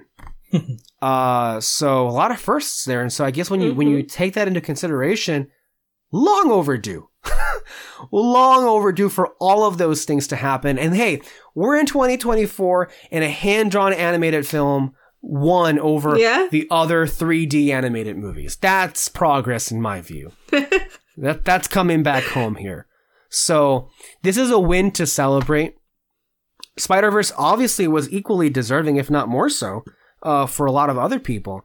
And I, I, I will say though, I do think that Spider Verse has a better chance to win at the Oscars because The Oscars are a much larger group of voters, and here's the difference. And this is why the nominees are always a little bit different than, than the winners because the nominees, only the costume people nominate the costume nominees. Only the animators nominate the animated nominees. Only the songwriters nominate the songs.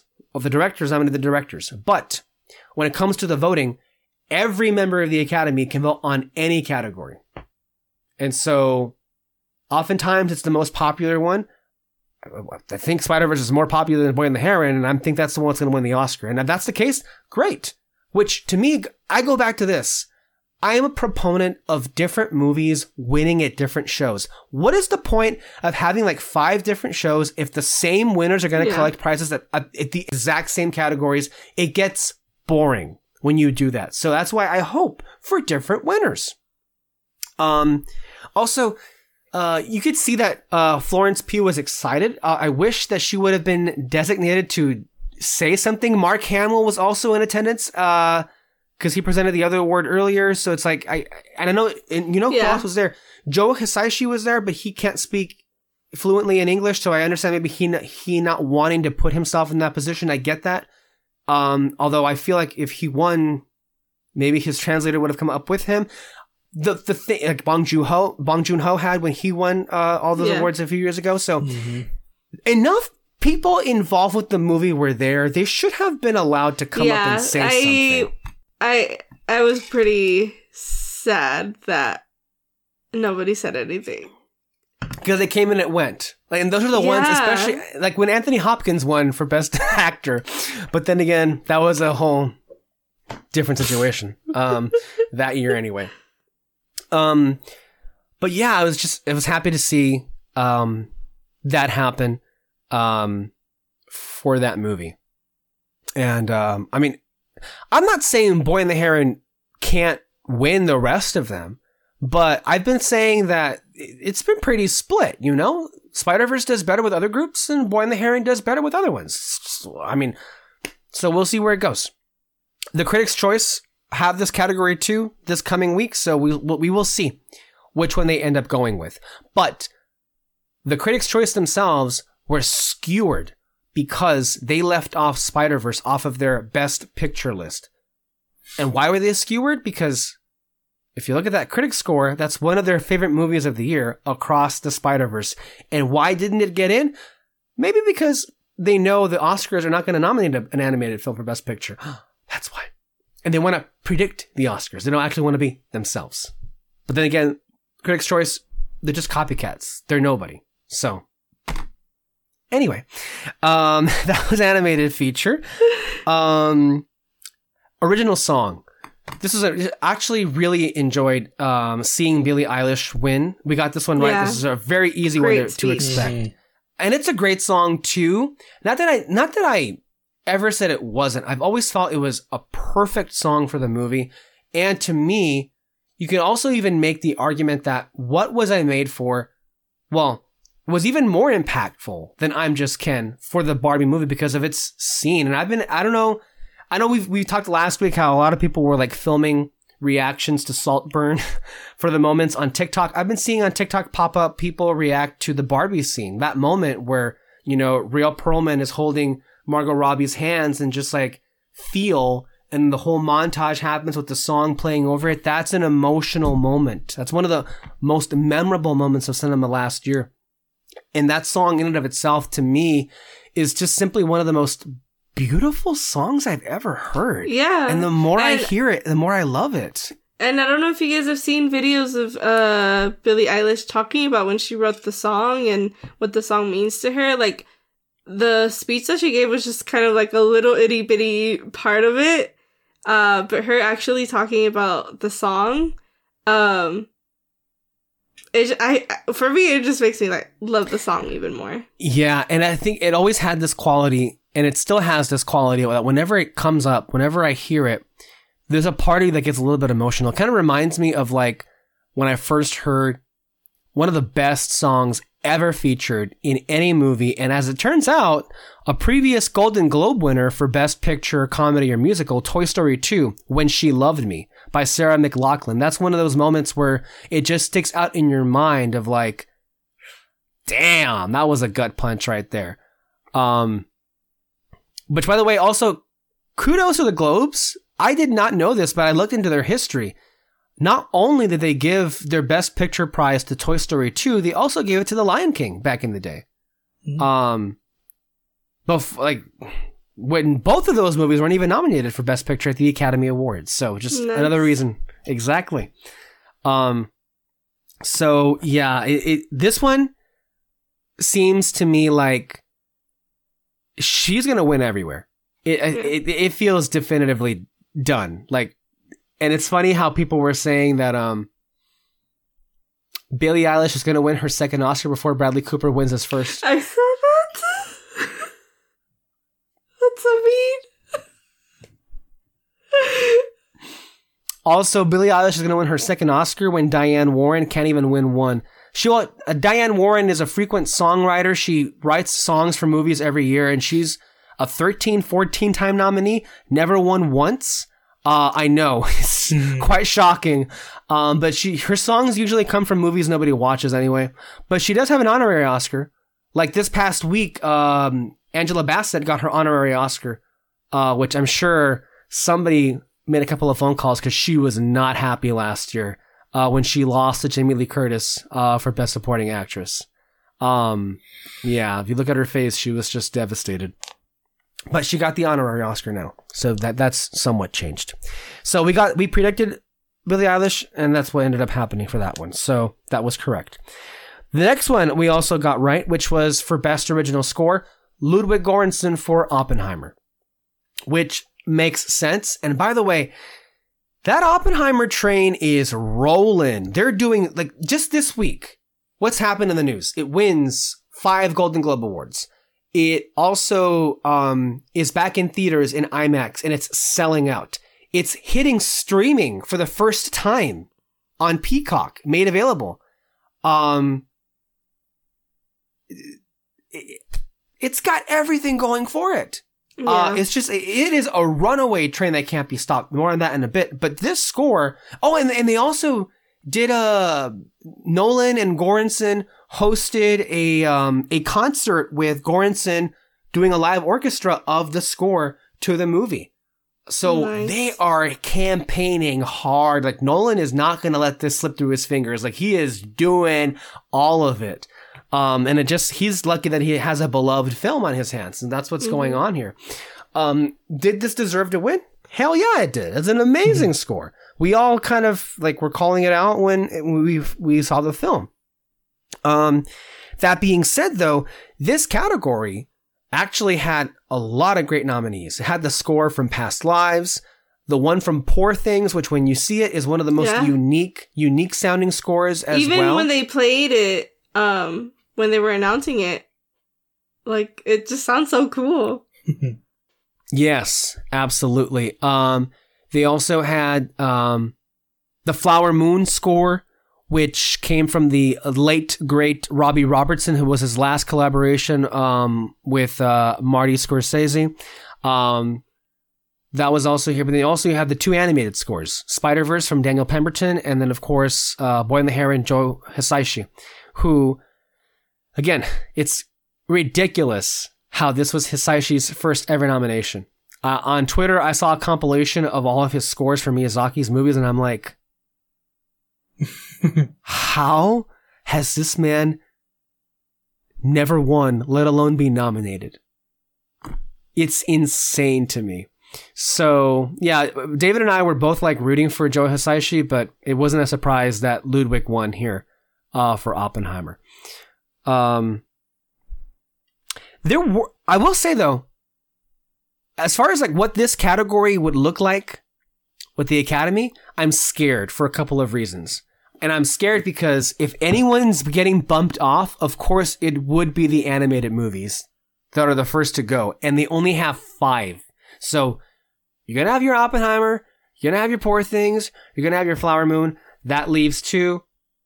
Un- and that's very unlikely that they're both going to get in. So I'm already being preparing myself for the worst. But it also um, what are some other contenders? The Zone of Interest. No, no, never mind. That, that got that got disqualified. The Barbie score could get in here because Barbie is getting a lot of nominations. Mark Ronson, I think, did a great score for Barbie. I was actually hearing it this past weekend, and I'm like, okay, I can see that getting in here, and I wouldn't be angry. I mean, I don't think it's any better than the, the ones that, that the Globes nominated, but I could see it getting in here. Um, but here's the other thing, because the Grammys just did this too, and David and I were just like, oh god, and, and every person that brings this up, we're like, what if they just do this? And it's just like, but why? What if they freaking nominate John Williams for Indiana Jones? Oh no. yeah. Right. It didn't What do you mean the Grammys just did this? The Grammy is nominated. They have a category of movie scores, and they nominated Well, yeah, Indiana yeah, yeah. Jones and the Dial of Destiny. and took out what? I don't know. I don't know. Um, and here's the scary part: is like, I don't know if the Lucasfilm team is just like if they've got like an inside thing going on, but Indiana Jones also made the long list for best visual effects, so it might get in there too. And if you get one nominee, you're one nomination, you're likely to get another nomination. Also, again, this past week, the SAG nomina- uh, nominated it for best stunts. No. So I unfortunately have to say there is a threat that Indiana Jones comes out with two nominations for score and for visual effects, neither of which it deserves. Not even in the least.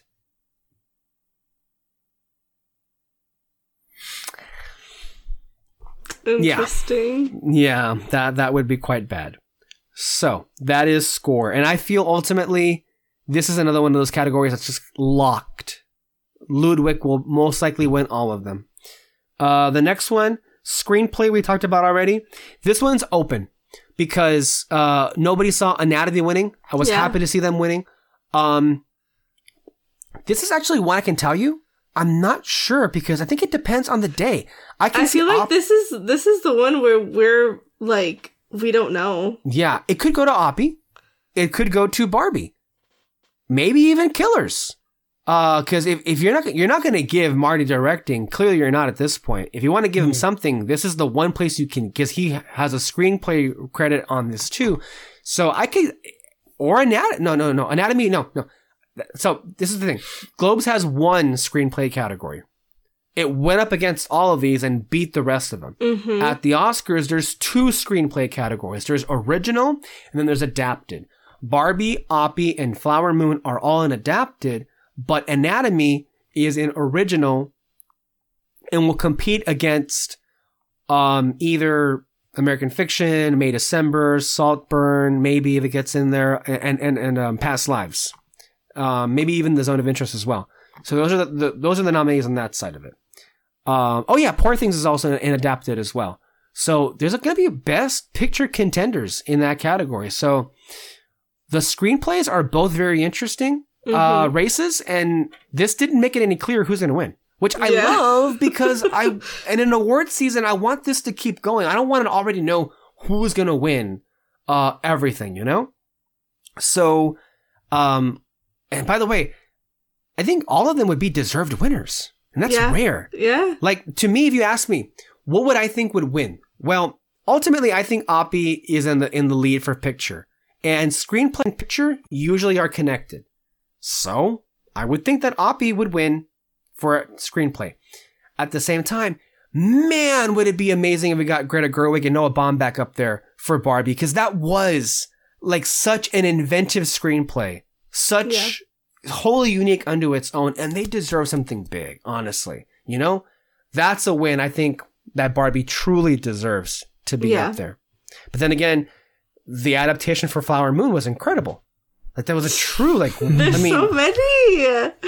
and then when and then when you watch Poor Things too, because Poor Things is one of the funniest Mm-hmm. scripts of the whole year as well.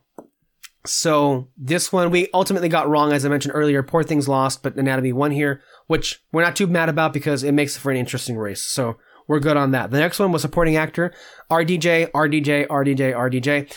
And you know, I got to say this. Um, it's amazing to me how you know, it makes me feel like, man, was Downey Jr. even acting on those Marvel movies? Because it, it, it, felt like Tony Stark was there. Just it, it's the it's the same person. It's not even like like oh a little bit of separation. It's the exact same person. He just went. I, I felt like I watched Tony Stark accept the Golden Globe award, which was kind of surreal in a way.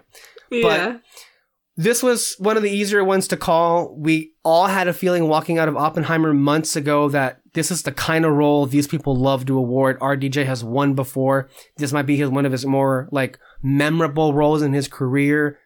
It's a big film as well. It's kind of, it kind of was a no brainer, even though any other winner here would have been wonderful as well. Yeah, yeah. like De Niro. I just want all of them to win. Yeah. When they like, I remember that one when they were announcing each person. I'd be like, oh yeah, yeah. De Niro, Ruffalo, and Gosling also were in that. Dafoe also was in here as yeah. well. Yeah. I honestly, I want Mark Ruffalo to win. I haven't even seen the movie. I just want him to win. Yeah. Again, I, I mentioned last week the the best performance he's ever given, and one of the most memorable he's ever given, and one of the most comedic performances I think I've ever seen. Um, but you can say that about all of them. Yes. That's the thing too. Um yeah, I really wish we would have different winners at different shows. That way we could keep things interesting. And like I would love a And they scenario. could each give their own speech. Exactly, exactly how I feel. Finally, somebody that gets me here. It's like that's what I've been saying the whole time. Um, one thing I will say though is that um, a development happened this past week where Charles Melton for May December may be out of the running for even a nomination because the Screen Actors Guild did not include him uh, on their list. They got Ruffalo, uh, De Niro, Gosling, and Downey Jr., but they included Dafoe. And Willem Dafoe is somebody who is like, he just got a star on the Hollywood on the Hollywood uh, Walk of Fame uh, a few days ago. hmm He's a beloved treasure, uh, I think, with this group and especially with actors. And so, and keep in mind also, this category does double nominees a lot. Last year we had Barry Keoghan and Brendan Gleeson. The year before that it was um, Kodi Smit-McPhee and um, Jesse Plemons for The Power of the Dog. Um, a lot of people were thinking because of how s- and it's not impossible. This could happen still. Oppenheimer being such a big movie where you could have both RDJ and maybe even also Matt Damon uh, pop in here for supporting actor. Not that he deserves it over anybody else in that movie, but just saying that he's a big Hollywood What name. about one of the actors from past lives? I wish. Well, they should all be nominated, honestly. Yeah. Uh, Teo Liu, uh, no, Teo Yoo and uh, John Magaro should be included. And Greta Lee also. I, I just realized, shit, none of them are going to get nominated at the Academy Awards. Fuck, they should all be in there. Should all be in there. Um, maybe Greta Lee sneaks in, but that's it. The other ones are just not. They're not appearing anywhere else, which is it's messed up. Um, but um, what was I saying before? Um, May December is not doing well these last few nominations rounds. It's not winning anything. Charles Melton was left off, and so it's now in open race for who gets in the category. But I did want to say this. I want to stop here and acknowledge the um, the nominations of the Screen Actors Guild Awards because there's been some controversy, and here's another dumb rule that needs to change. So, did you know that at the Screen Actors Guild Awards, their big award is Best Ensemble Cast? But even if your movie gets nominated, it doesn't mean you as an actor are included just by being in the movie, which is stupid because like the award is ensemble cast. Here's the thing. If you're if you are a big name and your agent negotiates you getting a single title card at the end of the credits, you are eligible to appear on this list. If you're a low time actor that doesn't have a big agent and doesn't do many movies, you're not going to get you're going to your name is going to appear with a, with five other names in the same card. Mm-hmm. And that means you're ineligible. And you know what that means? It means that when Barbie this week was nominated for Best Ensemble Cast, you know who was included? Michael Cera, Helen Mirren, but you know who was left off? Simu Liu. Hmm. I feel like everyone should be in it though, not just what I was saying, right? You know who were the only people nominated for Flower Moon?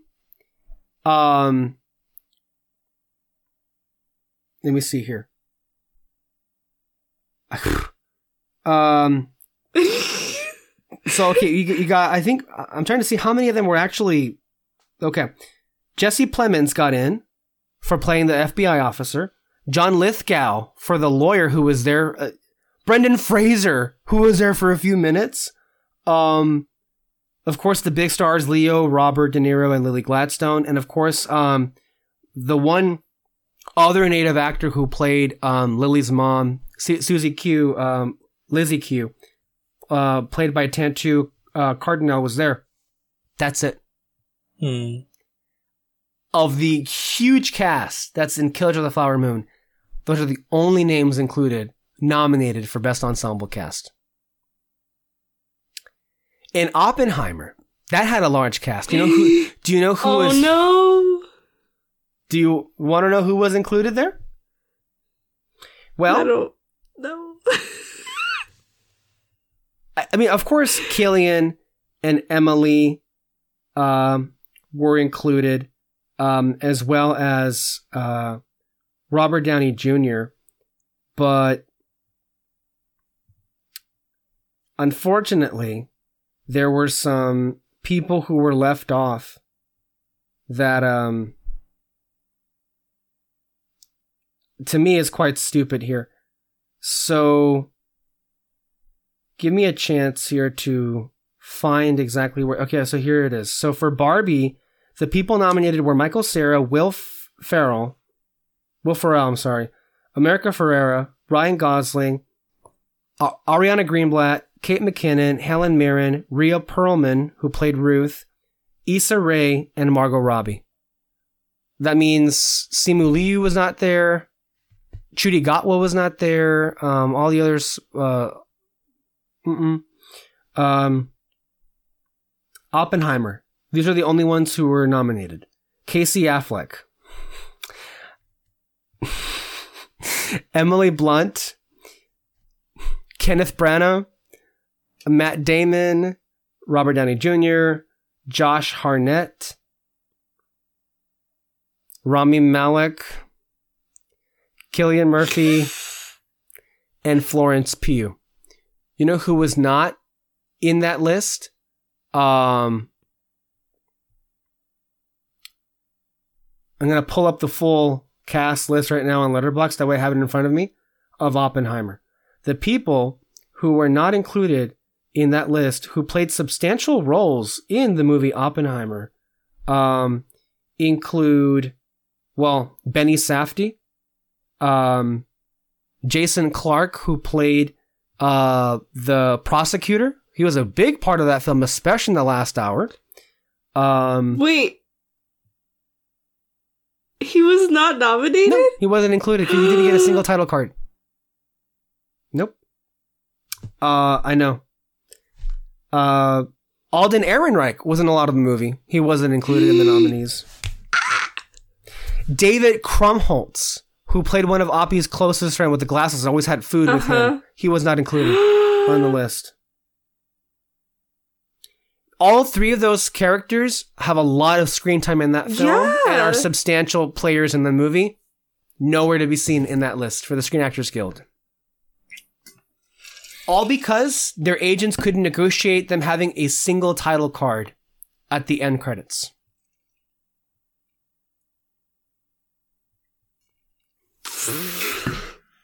It's a weird category. Uh, That is.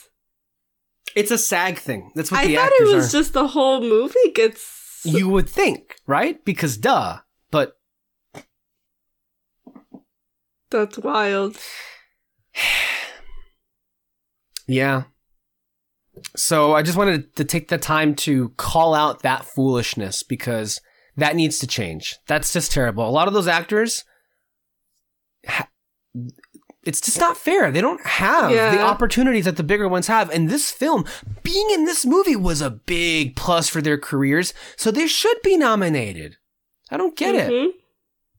like you know it doesn't make any sense because I- remember in the three years that Orange is the New Black won for best ensemble in a comedy series or drama series, um, like forty people came up there on that stage because duh, it was a large ensemble. Mhm. I, I, I don't understand. Um, and I'm upset, so I'm gonna move on from this. Anyway, I feel like RDJ seems to have this in the bag. It's not gonna change.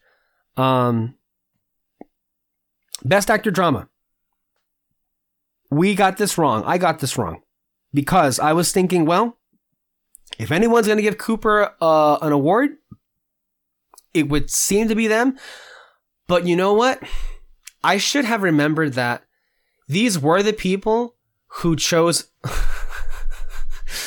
Bohemian Rhapsody over him twice the last time around. So Oh. I shouldn't have. Re- I think it's looking like Bradley Cooper is one of those people that just gets nominated but never wins, because that it's been ten years now, and this just keeps blowing up in his face. And it was also it felt mean that when he lost, the moment he lost, the camera cut to him, and then after Cillian finished his speech, the com- the camera cut back to him. Oh, that's so. That's so mean. So he didn't win. he literally just had to sit there. This is fine. Oh my god. It literally looked like he wanted to cry. Honestly, yeah. You could tell because I mean, and he does it to himself. I mean, he makes it obvious like how he feels about it, and we know how he felt about it. It's not nice to lose, especially when you're Bradley Cooper. But then again, considering how many times he's lost, he should be used to it at this point. Um, it's just the reality of it. But I got to tell you though, um, I was genuinely excited to see Cillian win because he is another one of those actors that is not necessarily a leading man, not in the traditional sense, and he's most known for his collaborations with Nolan. And I think it's just really kind of appropriate that he's winning at the same time as Nolan is, because those two have been, as Nolan said mm-hmm. himself, partners in crime for many, many years. And truly, I, I it's it, it's hard to see any actor who got the exposure and got the chance to play a big character like J. Robert Oppenheimer did last year ever coming again. Like you can make the argument that this is the best role that Murphy will ever get. Not that he won't get good roles later on, but this one probably will be the one he's most remembered for. Um, and it was perfection. That performance carries the movie. Yes, there that movie has amazing supporting players, but you're you're left on every word uh, of his performance, and he absolutely, I feel to me, gave the best performance of any of those there. I mean, I wasn't expecting Barry to win, even though I was happy to see him there. So and I was happy for the nomination. So I'm not gonna be mad at that. Um, but speaking of actor, um, best actor comedy, uh, Paul Giamatti was an easy call, and he's all he also gave an, a, a really good speech as well, and it makes you wonder. I think the race very clearly. This one is more competitive. I think it does come down to is it going to go to Paul Giamatti or Cillian Murphy? And both of them have the same, but also a little bit different narratives. They've both have been overlooked in the past, um, and they've both never won before. So I guess it, it comes down to this: come to when we get to the Oscar night. How dominating is Oppenheimer going to be? And is it going to be so dominating that it offsets the love for the holdovers? Because the holdovers is another film that is beloved by a lot of these people. Paul Giamatti never having won before, this kind of seems like the perfect opportunity to give him an Oscar. Both For- of their actors won. That's right. The Holdovers won two for supporting actress as well with Da'Vine Joy Randolph. So, and that could be repeated as well at the Academy. It's not impossible. Um, so we will see when it comes to Paul Giamatti, but I think he, he could pull it off in the end. Um, I don't know which way SAG is going to go. Um, the actors are they good? Are they going to give it to Cillian? Are they going to give it to Giamatti? Um, as we mentioned, supporting actress went to Da'Vine Joy Randolph. I gotta say, I thought she was great in the film. I really like the holdovers. I think what's really surprising about the fact that she's winning is that it's a really subdued performance. It's not over the top. It's not the classy kind of performance that these people tend to go for. Like, in particular, um, any of the women in the color purple, which by the way, just continues to get kicked in the face every day and every week. Color purple left off everybody's list. The the the producers the producers guild today did nominate it for best picture, which means it's been eliminated effectively from best picture at the Academy Awards. And at this point, people are saying it'll be lucky to get one nomination for Danielle Brooks in supporting actress which is sad because I feel it is a really good movie. Uh, and what's best about it are the performances. And I feel really bad for Fantasia and for Taraji P. Henson and also for Oprah because it's bad because Oprah got nominated the first time. The first color purple got 11 nominations. Nobody won. She comes back and produces this musical version. And now what? One nomination? I don't know. And Danielle Brooks is great in the film. And I feel like she, in normal times, would win, but it doesn't seem to be happening. And that's why it's like, eh. My overall feeling, guys, with the Globes is there were great winners, but it also it led to some disappointment on my part because it kind of felt like a lot of these are going to be the ones that win the Oscars, and if that's the case, it almost felt like the season started and ended Mm-hmm. just then and there and it kind of makes it for a, a less interesting race, which I bemoan because like I want this to be interesting. I want there to be a horse race. I want there to be open races. I want every category to do to make crazy picks and not have this Yeah. and not everybody Because every eh, yeah. like we like we've been saying, all of these movies have been so good. Like we got so spoiled this year. yes. Um, considering everything that happened, like they all deserve to win at least once. Which brings us to Best Actress, which again, um, to me, I think the biggest cheers of the night, the people who were loved the most in that room, based on what I heard, Nolan, Gladstone, and Stone, Emma Stone. The two Stones. Which ultimately is what it comes down to for Best Actress. Because it's beginning to feel like it might be a Lily Gladstone sweep.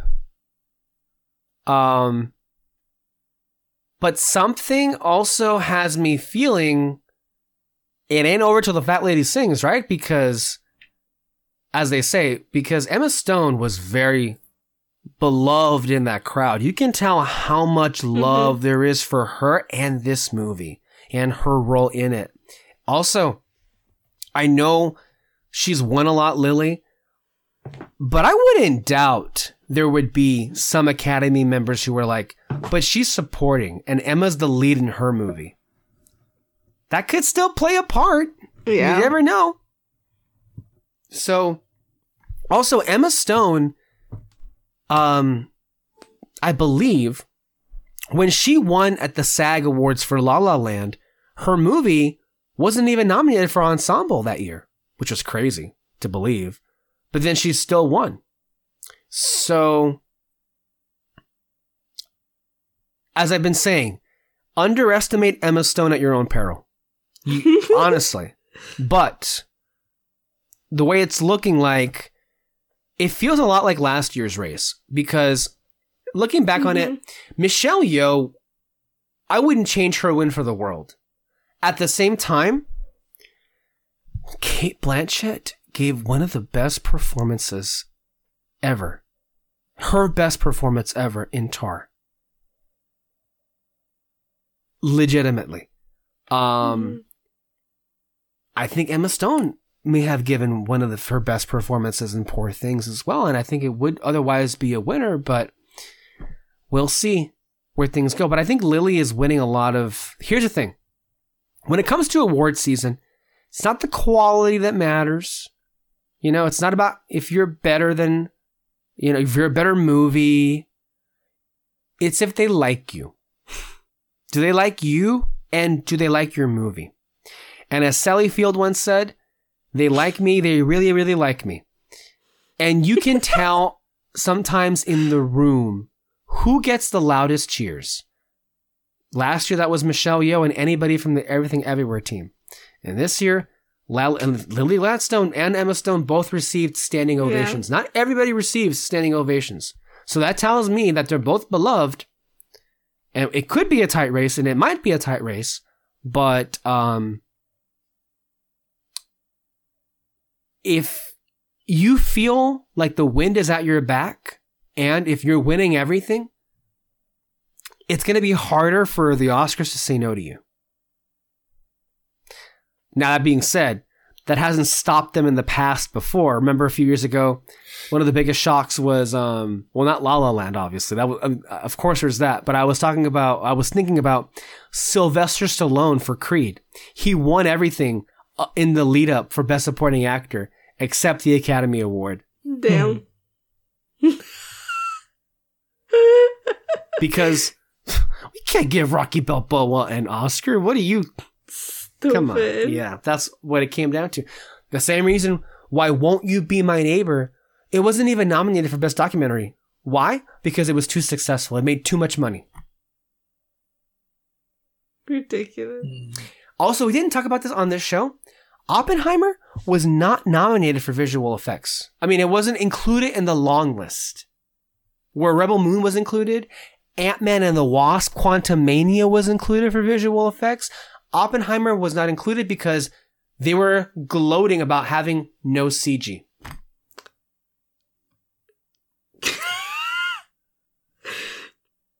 Wow. Yeah, All right. Yeah. Um ultimately though, I kind of feel like maybe Lily I would have preferred if Lily had stayed supporting cuz she still I think again she would be winning but then Emma would be winning too, so I kind of want to see them both win. So there's that. Um Okay. Uh best picture comedy was Poor Things. We got that one right. Um, people were thinking Barbie. I mean, we'll see what Critics' Choice does. I, I mean, who knows? Maybe maybe Critics' Choice gives Barbie Best Picture. That would be hilarious, but that'll also be amazing for the race as well. Um, but Poor Things is uh, one of the films in contention, and then Best Picture Drama was Oppenheimer, and then Best Director was Nolan. Here's what I'll say. Mm, because I'm gonna have to get behind it because it's just not going to change. I will say I like Nolan's speech a lot. And I will say that I will say that he was he actually came across like a human being in his speech. Like and to be fair, I don't have I haven't seen too many clips of him speak, you know, or or give I guess opinions on movies. But I got to say his whole vibe this last year has done a lot to win me over, to win me over, and of course Oppenheimer did a lot to win me over as well. His his whole thing of like um, being a big proponent of physical media has won me over in that, in that regard as well. So yeah, he's a complicated guy, but it, it, it, for me, um, because of the whole Tenet and COVID situation, sure. Um, which of course we all selectively just forgot, right? Amnesia all around I know. just amnesia all around. He didn't. We're gonna act like he didn't release a movie in the pandemic and act as it was it was more important. Anyway, I liked his speech, and it did. You could see that he got emotional because you know he said that the, last time he was on that stage was to accept for Heath Ledger, who had passed away for Best Supporting Actor. Um, and it only just goes to show you that it is kind of ridiculous that this industry, in all of these years, and it's been, what, 15 years since The Dark Knight? But even before then, how many movies has Nolan made and how many, and most of them being huge box office hits, mind you? But Christopher Nolan perhaps is the single most influential filmmaker of the 21st century. These last 15 years have been shaped in large part because of his aesthetic, yeah. his his his whole uh, way of movie making. The whole superhero genre was largely mm-hmm. the whole blockbuster movie making genre was largely affected by Nolan's movies. And it kind of feels like a resemblance to Spielberg because Spielberg had this too, where he was making huge box office blockbuster movies, and a lot of which did receive nominations, but he would never win. He never received, so mind you, Jaws was in 1976. that got a lot of nominations, but it didn't include him. He was not included for Best Director. They do that a lot. Like, remember how Denis Villeneuve was not included for director for Dune, where then it got 10 other nominations? Yeah. Ridiculous. But anyway, Spielberg received his first nominations in one of his movies in 1976, 1977. He did not get his first Oscar for Best Directing till 1994. That's crazy. For Schindler's List. and so it kind of feels like this with Nolan, where it's he's been making movies a long time. He shaped so much of the business, so much of the industry, so much of the taste that general audiences have in movies, but he's never won anything. In fact, I think the last movie he made before Tenet, which we don't speak of apparently, uh, Dunkirk. Uh, I know David, you like that movie a lot. Um, that was one of his first nominations ever uh, for Best Director, which is crazy. Yeah. So it just it brings attention how it is that this guy has never won before. Yeah. And him making the biggest movie of the year, and you see how much the, the, the Universal campaign behind Oppenheimer is brilliant. Where the fuck were you last year with Fabelmans? by the way, Universal? Like, that would have been nice to push that movie at all, if, a little bit, but yeah, moving past that. Same studio that released Cats, by the way. Um, Anyway, they lucked out with Oppenheimer, biggest movie of the year. It just, at this point, looking at it on my TV, it seemed kind of undeniable at that point that it seems to be written in the stars that Oppenheimer and Nolan are going to go hand in hand for directing and picture. Like, it, it, like, even Peter is like, it's over. And I feel like it's yeah. over. Like, even looking at the nominees, Oppenheimer is the only movie to not miss anything as far as nominations are concerned. It's just the movie of the year, the campaign's on fire. It's their kind of movie. It just seems like this is over. Am I wrong? What do you guys feel? No, yeah. it's yeah. I and I'm fine with it. Like mm-hmm. it's a great film. It's one of my, it's one of yeah. our favorites of the year, and it's I think it's my favorite Nolan movie besides Dark Knight. It's it's it's a truly incredible film. Mm-hmm. Um, I I, mean, I it, I don't mind as long as Barbie wins screenplay. I would love that. That would yeah. be cool. I would love that. the The only thing is this. Um. Well, let me let me let me move back on on what I was saying with Oppenheimer. I think we all really liked or loved Oppenheimer. But I think all of us here kind of preferred Killers of the Flower Moon. Yeah. that is for me. Um, I did too. And I feel like, you know. You why don't we yeah. each, why don't they each get an award? Right. We'll like, give it to. I feel I agree with that. I don't care what it is. Oh well, you know, well, well to be fair, it's gonna get Best Actress for Lily Gladstone. You can make, I guess that that'll be its only win, but it deserves so much more than just that. I I want uh Scorsese to go up there hmm. though. That's what I wanted to see, man. That's why I was so. I want bummed. all three directors to go up there. Yes. I mean, like, I understand like the actors and stuff, and uh, like they're obviously huge part of the movie. Yes. Like the movie wouldn't happen without them, but I feel like this year, especially, like the directors put so much into their movies this year. Yes, yes. And I think that each of their movies means so much to them. And I'm not saying that in the past it didn't, but it just feels more that way this year for some reason. And I just want each of them to have their moment. Yeah. Like I know uh I've been saying this about I mean all the I mean like you just said all these directors same situation. But like I said last week, how awesome would it be if Hayao Miyazaki was in the conversation for a nomination? He's never been nominated. I mean, he has an honorary Oscar. He's won for animation, but it's like, when are we ever going to have an animated director get in here? And if there ever were to be one, he's the one. Yeah. And he probably made his most personal movie this year. So personal, a lot of people didn't get, yeah. but it's very personal um, to him.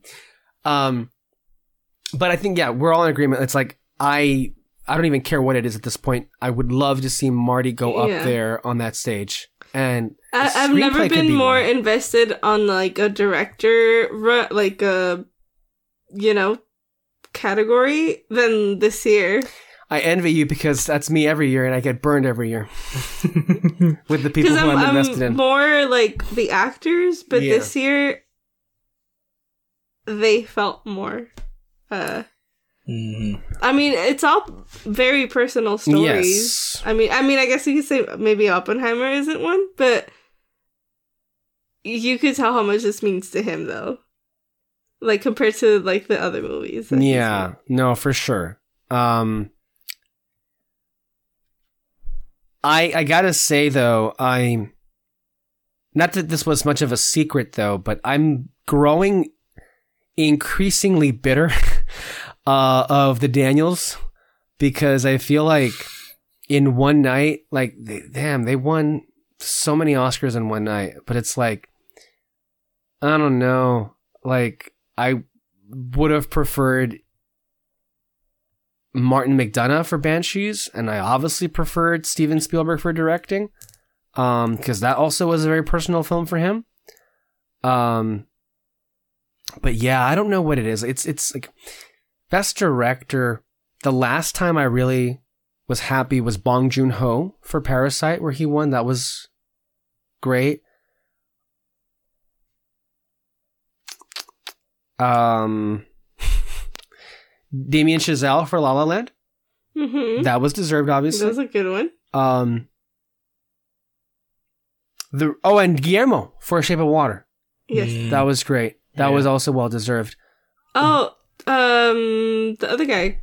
Call- Cuaron, uh huh. yeah, Cuaron. He, he won twice for uh, Roma and for Gravity hmm in the last few years. Wait. Also, who Oh. won twice? Uh, Alfonso Cuaron for Roma and for Gravity, and then also Alejandro Gonzalez Inarritu for um, The Revenant and for Birdman. Although The Revenant, eh, Hmm. I think it's aged very poorly. That movie, anyway. Um, thankfully, that didn't win Best Picture that year. That was Spotlight, uh, Mhm. which, of course, that was the movie that should have won. Um, but yeah, I mean, I try every year and I get too invested and I get disappointed every year. But whatever, whatevs. What, what can I tell I'm excited for this one though. Yeah, no, no, no. I- I, I, I'm too, but like I mentioned as well, it's like a little bit. I'm a little bit disappointed because I would have hoped for a bit more surprises, and I and I am going to remain hopeful for more surprises as we go down the line to Critics' Choice, Screen Actors Guild, PGA, DGA, BAFTAs, and then finally to the Oscars. Um, but I got to tell you, the way it's looking like, I think there's a real chance that Oppenheimer beats the record that in the modern era because i know that there were movies in like in older years where they would win 10 plus but i think like i think oppenheimer has a good chance and right now i feel personally it's gonna win nine Damn.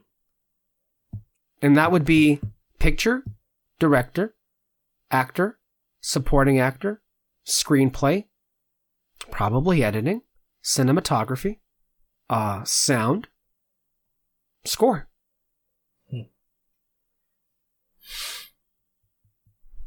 Damn. That's a lot.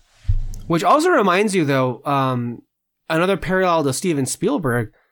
The best night he's ever had in his in whole career at the Academy was when he won most of the Oscars for Schindler's List and Jurassic Park.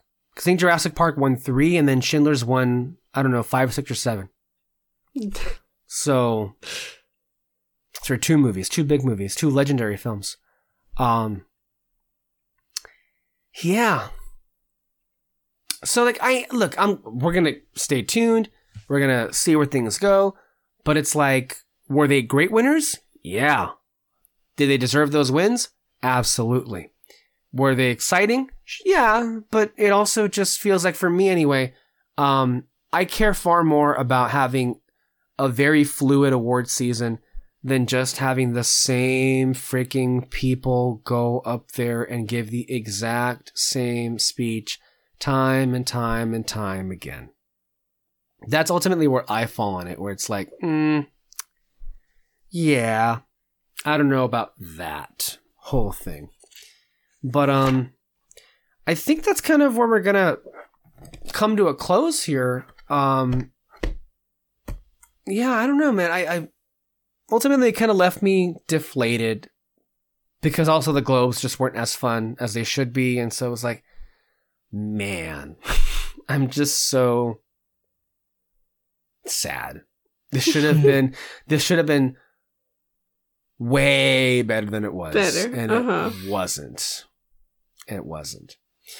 Um, I do want to remind people though, um, before we leave, because Alexis, we didn't get a chance to talk about this when you were on.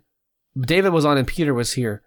Um, about the idea that this year, and, and, and right now, as the recording of this podcast, some of you can go watch Soul in theaters. Um, but this big unprecedented move of uh, Pixar having this also a marketing campaign for Soul, Turning Red, and Luca coming to theaters for the first time because they were supposed to go to theaters the first, time, time? but didn't go get around to doing it. But you have you have to just look at how bad of a year, especially for animation, it's been. Just today, they released the nominees for the Annie Awards. The first time no Disney or Pixar film has been nominated for Best Feature. Damn.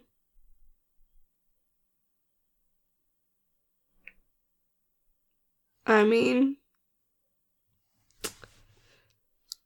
can't say I disagree. How Except for Elemental. I love Elemental.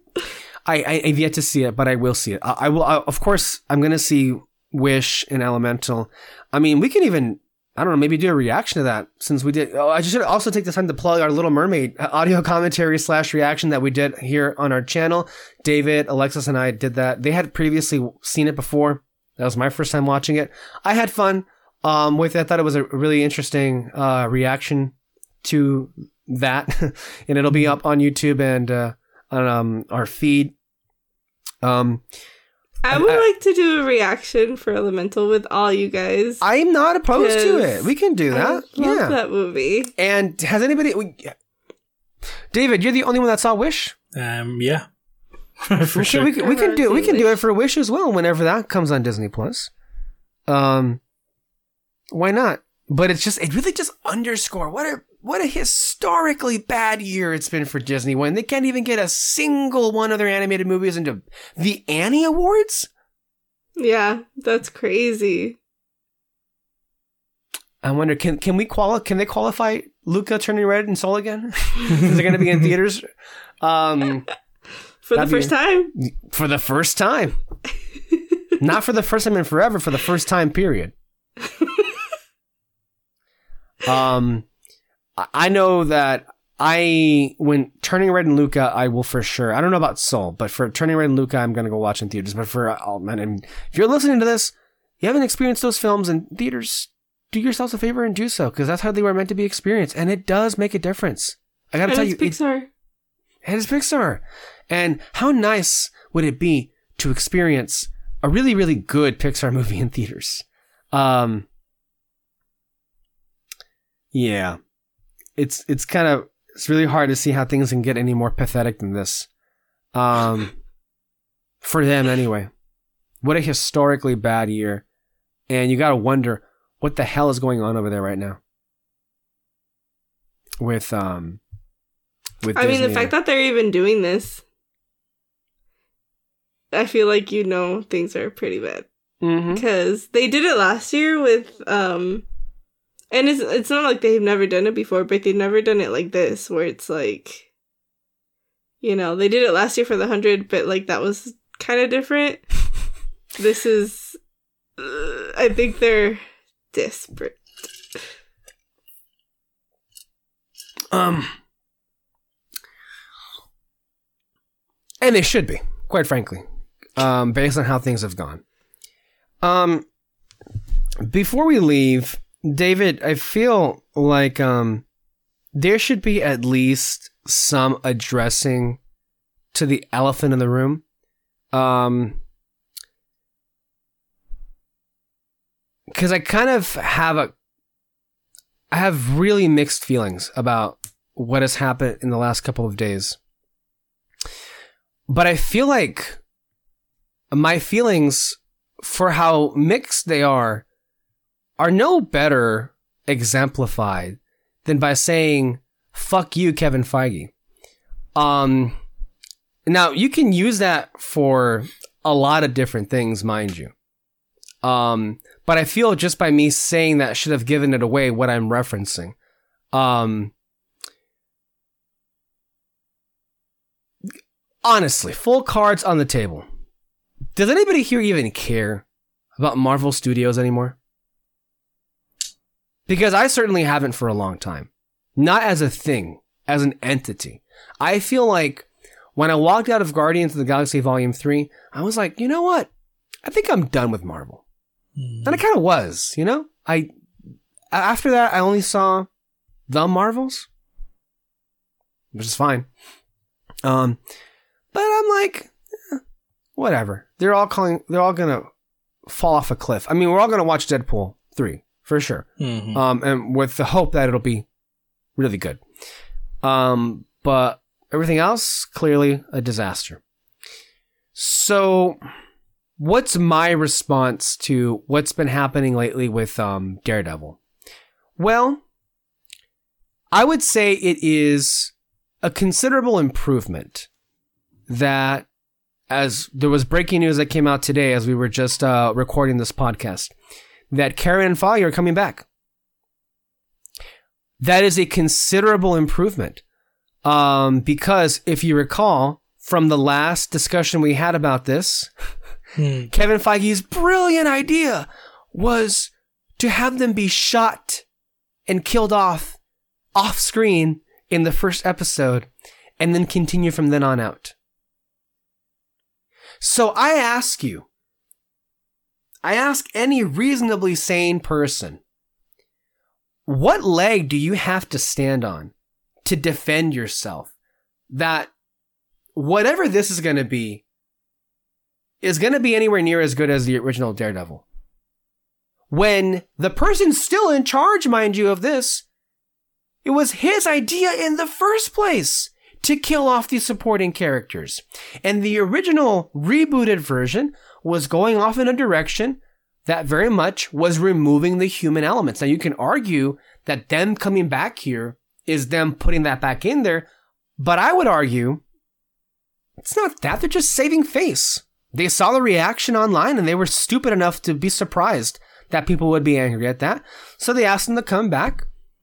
But um I mean Echo had has come out in the last few days and you know, not to be unfair to Echo, it didn't receive terrible reviews. they weren't particularly that great either. Some were saying, "Oh, it's a really good CW show." Hmm. Okay, I'm also. I mean, I'm sorry. I'm gonna take this Please. in another direction. I mean, I'll bring it back, Marvel. but don't Yeah. worry, you, you can take it wherever you. Um, cause I like before we started recording, uh, watched, which I don't even know if you guys knew that this is on Disney Plus, but they made a Goosebumps show, and it's really good. Like, I we me and David literally were talking when we got home from work how we don't have anything like any shows to watch at the moment. Like we don't I mean we're watching Percy Jackson, but that's like, you know, once every week. Mhm. But like shows to like just put in the background, shows to actually get into, like nothing. Mhm. Nothing new, And- anyway. All, all I watch is old stuff. Like for me, randomly, I started watching Reba again, and I'm like, why? Because there's nothing Yeah. else to watch. Mhm. I And wa- I've been watching Friends on the loop. like um and so I'm like I want like I want something to watch. And I played I I watched the like 5 seconds the when they came out, but I had to leave or whatever.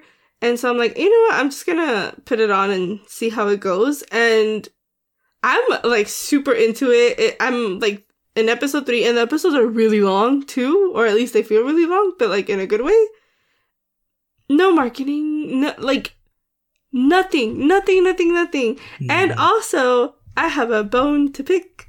Uh,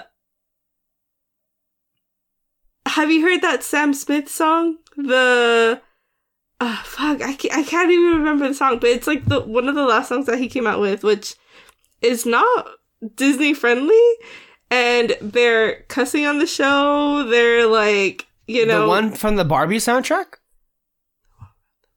Sam Smith had a song on the Barbie soundtrack. Did you hear that one? It's um I I'm- think the song is called called Unholy. oh no. The one I'm thinking about is called Man I Am. No. No. Um which again, like I really like it and I really enjoy it, but it's just weird to see those things on a Disney show, Sure. which also brings me to if they're doing this, why was that Lizzie McGuire show canceled? One of the stupidest decisions Disney has ever made, and that is a long list of stupid ass decisions.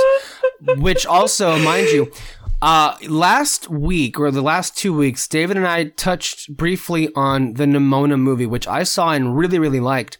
But I, I, I didn't realize that uh, that was one of the final projects that was in development at Blue Sky Studios, which is the studio Yeah. at, at Ice that behind Ice Age and everything. But when they were absorbed by Disney due to the uh, 20th Century Fox acquisition, Disney basically shut them down. And in particular, they wanted to cancel this project because they didn't want any of the LGBTQ storylines at all. They, they, they were terrified of it. And how poetic is it that when the Annie Award nominations were announced this week, Nimona received the most nominations when not a single Disney film could get into Best Feature. Yeah. That that's um that's Poetic how I knew about the movie. Uh because of all all of that and Disney didn't want to release it.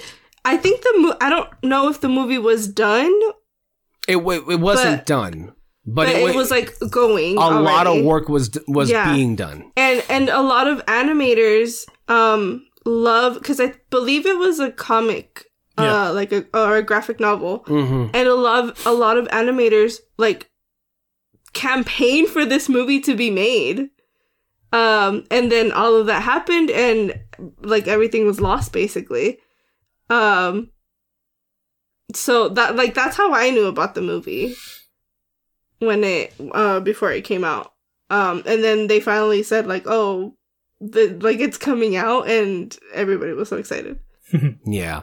I also feel happy. I didn't mention this because that category is so dominated between Spider Verse and uh, Boy and the Heron. But because of Nimona's performance here, I'm hopeful that means it can get a guaranteed nomination at least. Um, because I believe um, instead of wish i'm sorry it's looking like Wish isn't going to be there because not a single song. i think was- elemental should be there I think Elemental will because I think they I think they like Pixar better than Walt Disney Animation. Pixar has won the most. Walt Disney Animation has only won for what exactly? It was it won Zootopia, it won Encanto, and it won Big Hero Six. I think those are the only ones. I didn't want Frozen. Oh yes, that's the other one. That's the other one. Of course, that one. Yeah, I forget.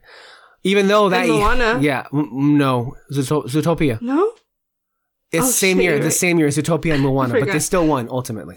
Well, the rest were Pixar, I believe. Um. So there's that, and I believe I don't I don't know about Mutant Mayhem. I I think it has a good chance, but there's also Suzume, which I've yet to see. Uh, so some really good animated movies that came out this year. Um. So. Where were we? I feel like we went on so many different Sorry. directions. Where did we go? Um, No, oh, the, the Marvel. shows not being yeah. No, but before after that we, we went off into like what we're watching, how there's no new shows right now. Um Okay. Going back, trying to rewind the tape here. Um my feelings are pretty not changed. Because it's I mean I don't trust Kevin Feige mhm. as a creative. I have completely lost faith in him. And even if somehow what he's able to produce is good, it's not going to be what the show was.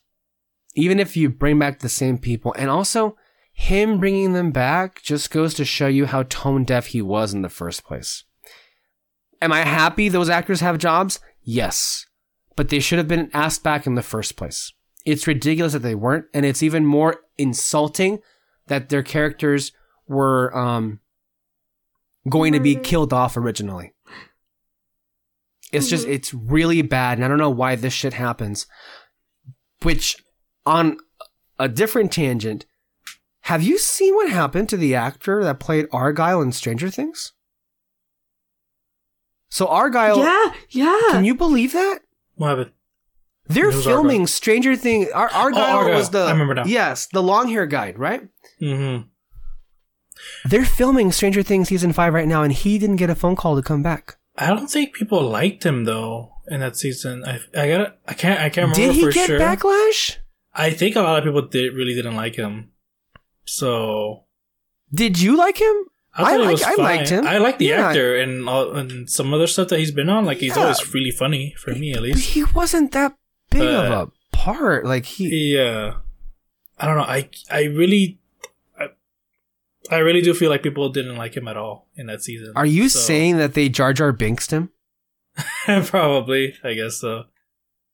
That's unfair. I'm sorry. Yeah. That's that's just unfair. I, I thought he was a very um charismatic presence, and I it just it it it just feels. I feel bad for the actor. That's not. I can't that's believe not that right. show is still going on. I know. I'm sorry. No, no, but it, I mean, I, I think I've only seen the first season, mhm. And it wasn't for you. it was good, but Oh. it just was not for me. Mm. Well, to be honest though, it should have ended a long time ago, but they take so long to film between seasons. I feel like they let three years go by between seasons. That's why it's like on I for a think long it's time. been two years because I'm really into Bridgerton. I think it's been like two years. this coming June, it'll be two years. That's Yeah, why. This Why? is no. This is a really big problem for streaming uh, shows and all that. This is a big problem right now that me I'm complaining about the most in Percy Jackson. Literally, I saw a picture of him recently. He he looks nothing like he looks in the he show. looks so different. people were pointing out it was his 15th birthday uh, a couple of weeks ago and people were like this is how he's supposed to look in the last book the fifth book so this is like he's this is how he's supposed to the look fifth like season. yeah and so they're taking forever with this shit and not i mean not just with disney but like with all the other streaming um services and all that y- y'all take forever on I just I don't understand if it's less episodes.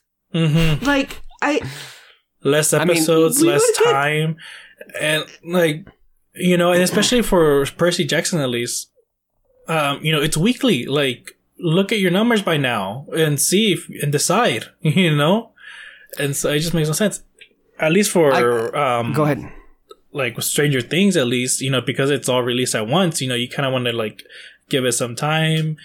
Maybe I don't know. Actually, I don't. I don't, I don't even know how it would work exactly. But like, you got to make a decision fast, And it's not even the, the release schedule; it's more just so the filming schedule. You got to get on it. Like I missed the days of like cable and broadcast TV because then you would guaranteed you get a, a season every year, and that damn it, that's the way it should be because there's mm-hmm. no there's no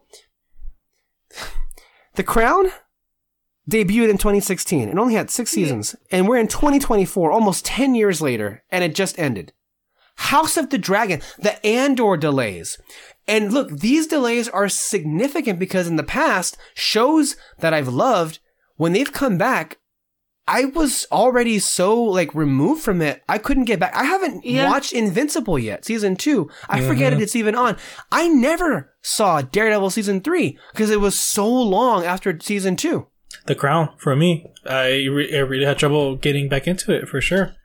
Uh, I mean, I don't know what other shows that happened with. Because I but- feel like when when you ha- when you when it starts back up again, you have to go back and rewatch everything. Because Because it's been so long. Yeah, and I mean that's cool if it's like a really really great show, you know. Right, I, but I not think, I think every that- show. but not every show is that good. Like I, the only one that I actually did that with was um, Shadow and Bone, which Mm. no third season sadly, but like that was that's really Oh. one of the only ones where I'm like I gotta I'm gonna rewatch like the whole first season like so I can get caught up for the second, and it was really cool. Mm, I, I haven't done that with any other show. I I didn't even watch the second season because they said no more. yeah, So I'm like, no. Uh, What's the point? Mhm. yeah?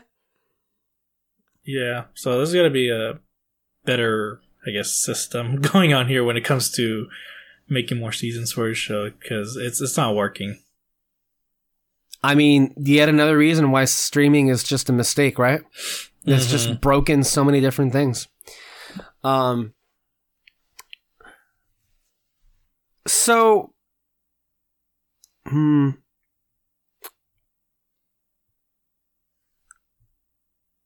Ultimately, Daredevil is just not something that I have much faith in. I haven't had any faith in. Um, does this do anything for me? No. How about you guys? I'm honestly probably not even gonna watch it. Uh, I don't know. It might depend on the trailers, I guess. Um, I'm always the type that just always tries to give everything a shot. Mm. But um, not me, like you said it though. I don't trust Kevin Feige anymore. it just It's been burned too many times at this point. for sure. And just every decision in, that he's made so far, it's just been so weird. Like, why would you make Wanda the main villain in a Doctor Strange movie? Why hire would you people. never? Hire people who didn't watch WandaVision to do it. Yeah, that and just like I don't know why you even trust. Like, I don't know why would you even trust the writer of that movie being like, "I want Wanda as a villain." It's just like, why would you even say yes to that? You know, like if you know the comics, I don't. I don't even read the Marvel comics. I don't think I've ever read a Marvel comic before. But even I was like, you make her a Avengers villain. like that's what you do and then also just everything else. I mean, the way the VFX shit is going down, that's it's just, just getting annoying, and all the bu- budget on the on the movies. I don't know what the fuck they're doing.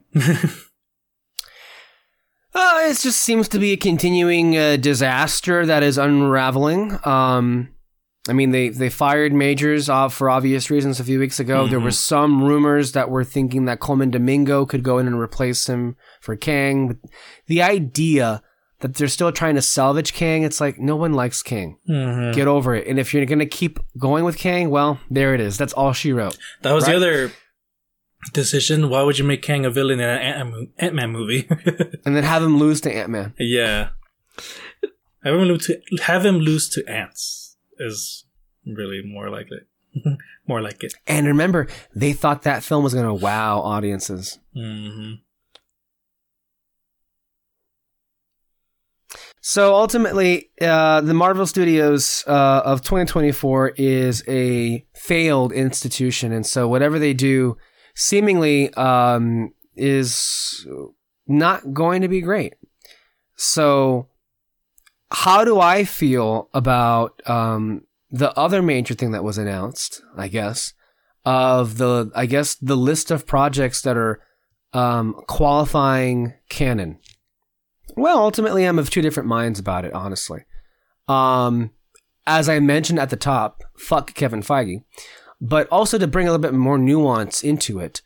Um, it's kind of hard to care, quite honestly, what's c- canon in a universe you no longer have any investment in. Mhm. Oh, you change your timeline. Oh, these shows are now included in the canon. Congratulations. Like that's part of the reason why people fell off because everything is so complicated to keep up with now, Mhm. and you're just making it even more complicated now. Mhm. Which also, on its face, I mean, am I like when I was a super fan of the MCU? Did I consider it canon? Well, yeah, because I liked those shows. I liked those characters. It didn't matter to me, but it has a different context now because we're now at a different place in the MCU where there's so much, and then you drop all of this into it, and it's just like it very clearly flies in the face of what you've been telling us for years. So why did you make this decision out of the blue? Is it maybe because you're kind of desperate? Is it maybe because um you're kind of in a place where there's not much direction to go off of and so you need a distraction? Is it maybe because you're trying to gain some points with the fans that you've been burning one too many times lately? This feels very. This feels like a very strange move for them when they've been telling us for many, many years. I mean, not directly, but indirectly, that the Netflix continuity was not in the main MCU continuity. And all of a sudden, now they want to act like, oh, no, all along, they were part of the canon. Mhm. And it really is like too little too late to announce that. Just because, like, w- before Endgame came out, we were like, are Daredevil and the rest of them going to be in the movie in some way? And then they weren't. And then now it was just this whole conversation like, is it still canon or not? And, and blah, blah, blah. And so then now you announce it, then it's like, we should have had them in Endgame. Like, you should have made the decision in, like, as soon as that movie was announced and put them in somehow. And none, and none of us would Yeah. wouldn't have even cared too. By the way, like if we see Daredevil standing next to fucking Iron Man, we would have. Everyone would have been cheering. Nobody would have questioned it. Everyone would just been like, "Fucking enjoy it." like we're never gonna get this again. You know, they should have been in that portal scene right there. It's it was already epic the way it was. It would have been even more epic with the Marvel shows had you just decided to do that in the first place. Also, as Agents Agents of Shield, um, should have been there. Well, to speak of the dead, right? Um, that whole different situation, um, well, that whole element of even the the black sheep of the MCU, uh, the show whose name shall not be mentioned, um, I gotta say, um, for me, I got mine. I got Peggy. well, I- yeah, I got I got mine in, in, in a different way though. It's like, um, the MCU was nice while it lasted. There was a couple of Mhm. good movies that are gonna stay with me forever. The Cap movies, the Guardians movies, um, but the Avengers movie. the, oh, yeah, sorry, yeah, the Avengers movies as well.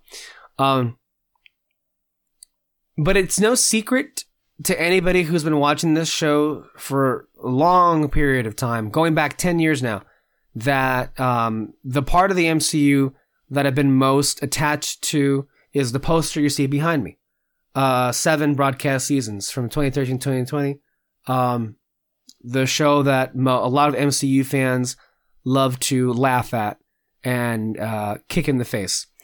And I got to tell you, it's gotten beyond parody at this point.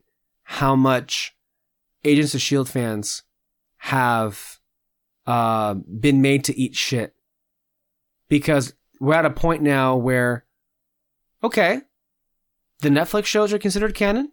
Fine. you're gonna leave it at that? You're not um, missing somebody else? Um, the theories and um, the accusations that have been levied against Feige over the years of him personally having a distaste for that show only continue to gain momentum and popularity when he continues to do shit like this. Now, you could make the argument, well, because Echo came out and because they're filming Daredevil, that that's why they made this announcement. And I've seen some people cling hope to, well, whenever they bring Chloe Bennet back, if they ever do that, if that's even happening, then that's when that's when they'll announce, oh yeah, Shield was canon all along. And it's like there's no reason for what you can't do that now. Mm-hmm. But you're actively making the choice to not do that. Um so for many years on this show, I've been Shield's number one defender, banging the drum of how criminally underrated and pushed to the edges of society it's been. And um, it being the butt of the joke, it being the black sheep of the MCU, only continues into 2024, which, yeah, a lot of people out there are entertained and amused um, and happy to see it. Um, does it make me go ballistic? Internally, sure. Um, but I think it helps a lot that I've just stopped caring about the MCU. And to me, Shield to me exists as a TV show on its own thing and not really part of the MCU. Like I I don't know how people to this day can say that they're big MCU fans and it's all connected and um, I love all of it. And it's like a lot of it's been really bad. And looking back at the first 10 years, many of them were pretty mediocre. So, um, yeah, I've, I've, I've really become quite bitter when it comes to the MCU for a lot of reasons. Um, so I don't know, David, did, did, did it find you, did you find it quite strange that, um, Shield was nowhere to be mentioned on this canon timeline. Um, no, not really. um, like you mentioned, they're they're making the Daredevil show and all that, so I'm pretty sure they probably just went, let's announce it now. Keep the They focus have- on that. Keep the focus on that, but they had zero plans to do. They have no idea what to do with the other characters. So, Yeah. And I guess the most important part is who cares?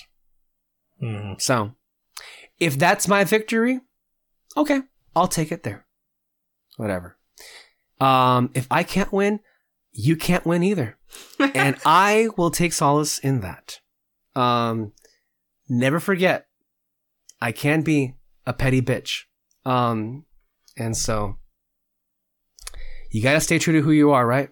Anywho, without any further commentary, we're gonna go ahead and close the show. As a reminder of um, our recent content, David and Alexis are doing Turn to Page. They're also doing reactions to Percy Jackson. The three of us just did a reaction and audio commentary on The Little Mermaid on this channel, and of course, keep uh, stay tuned uh, on for the main podcast for more uh, stories like these and more. Thank you too for uh, being on this show, and thank you so much for indulging me on having a really long conversation on awards and the Golden Globes.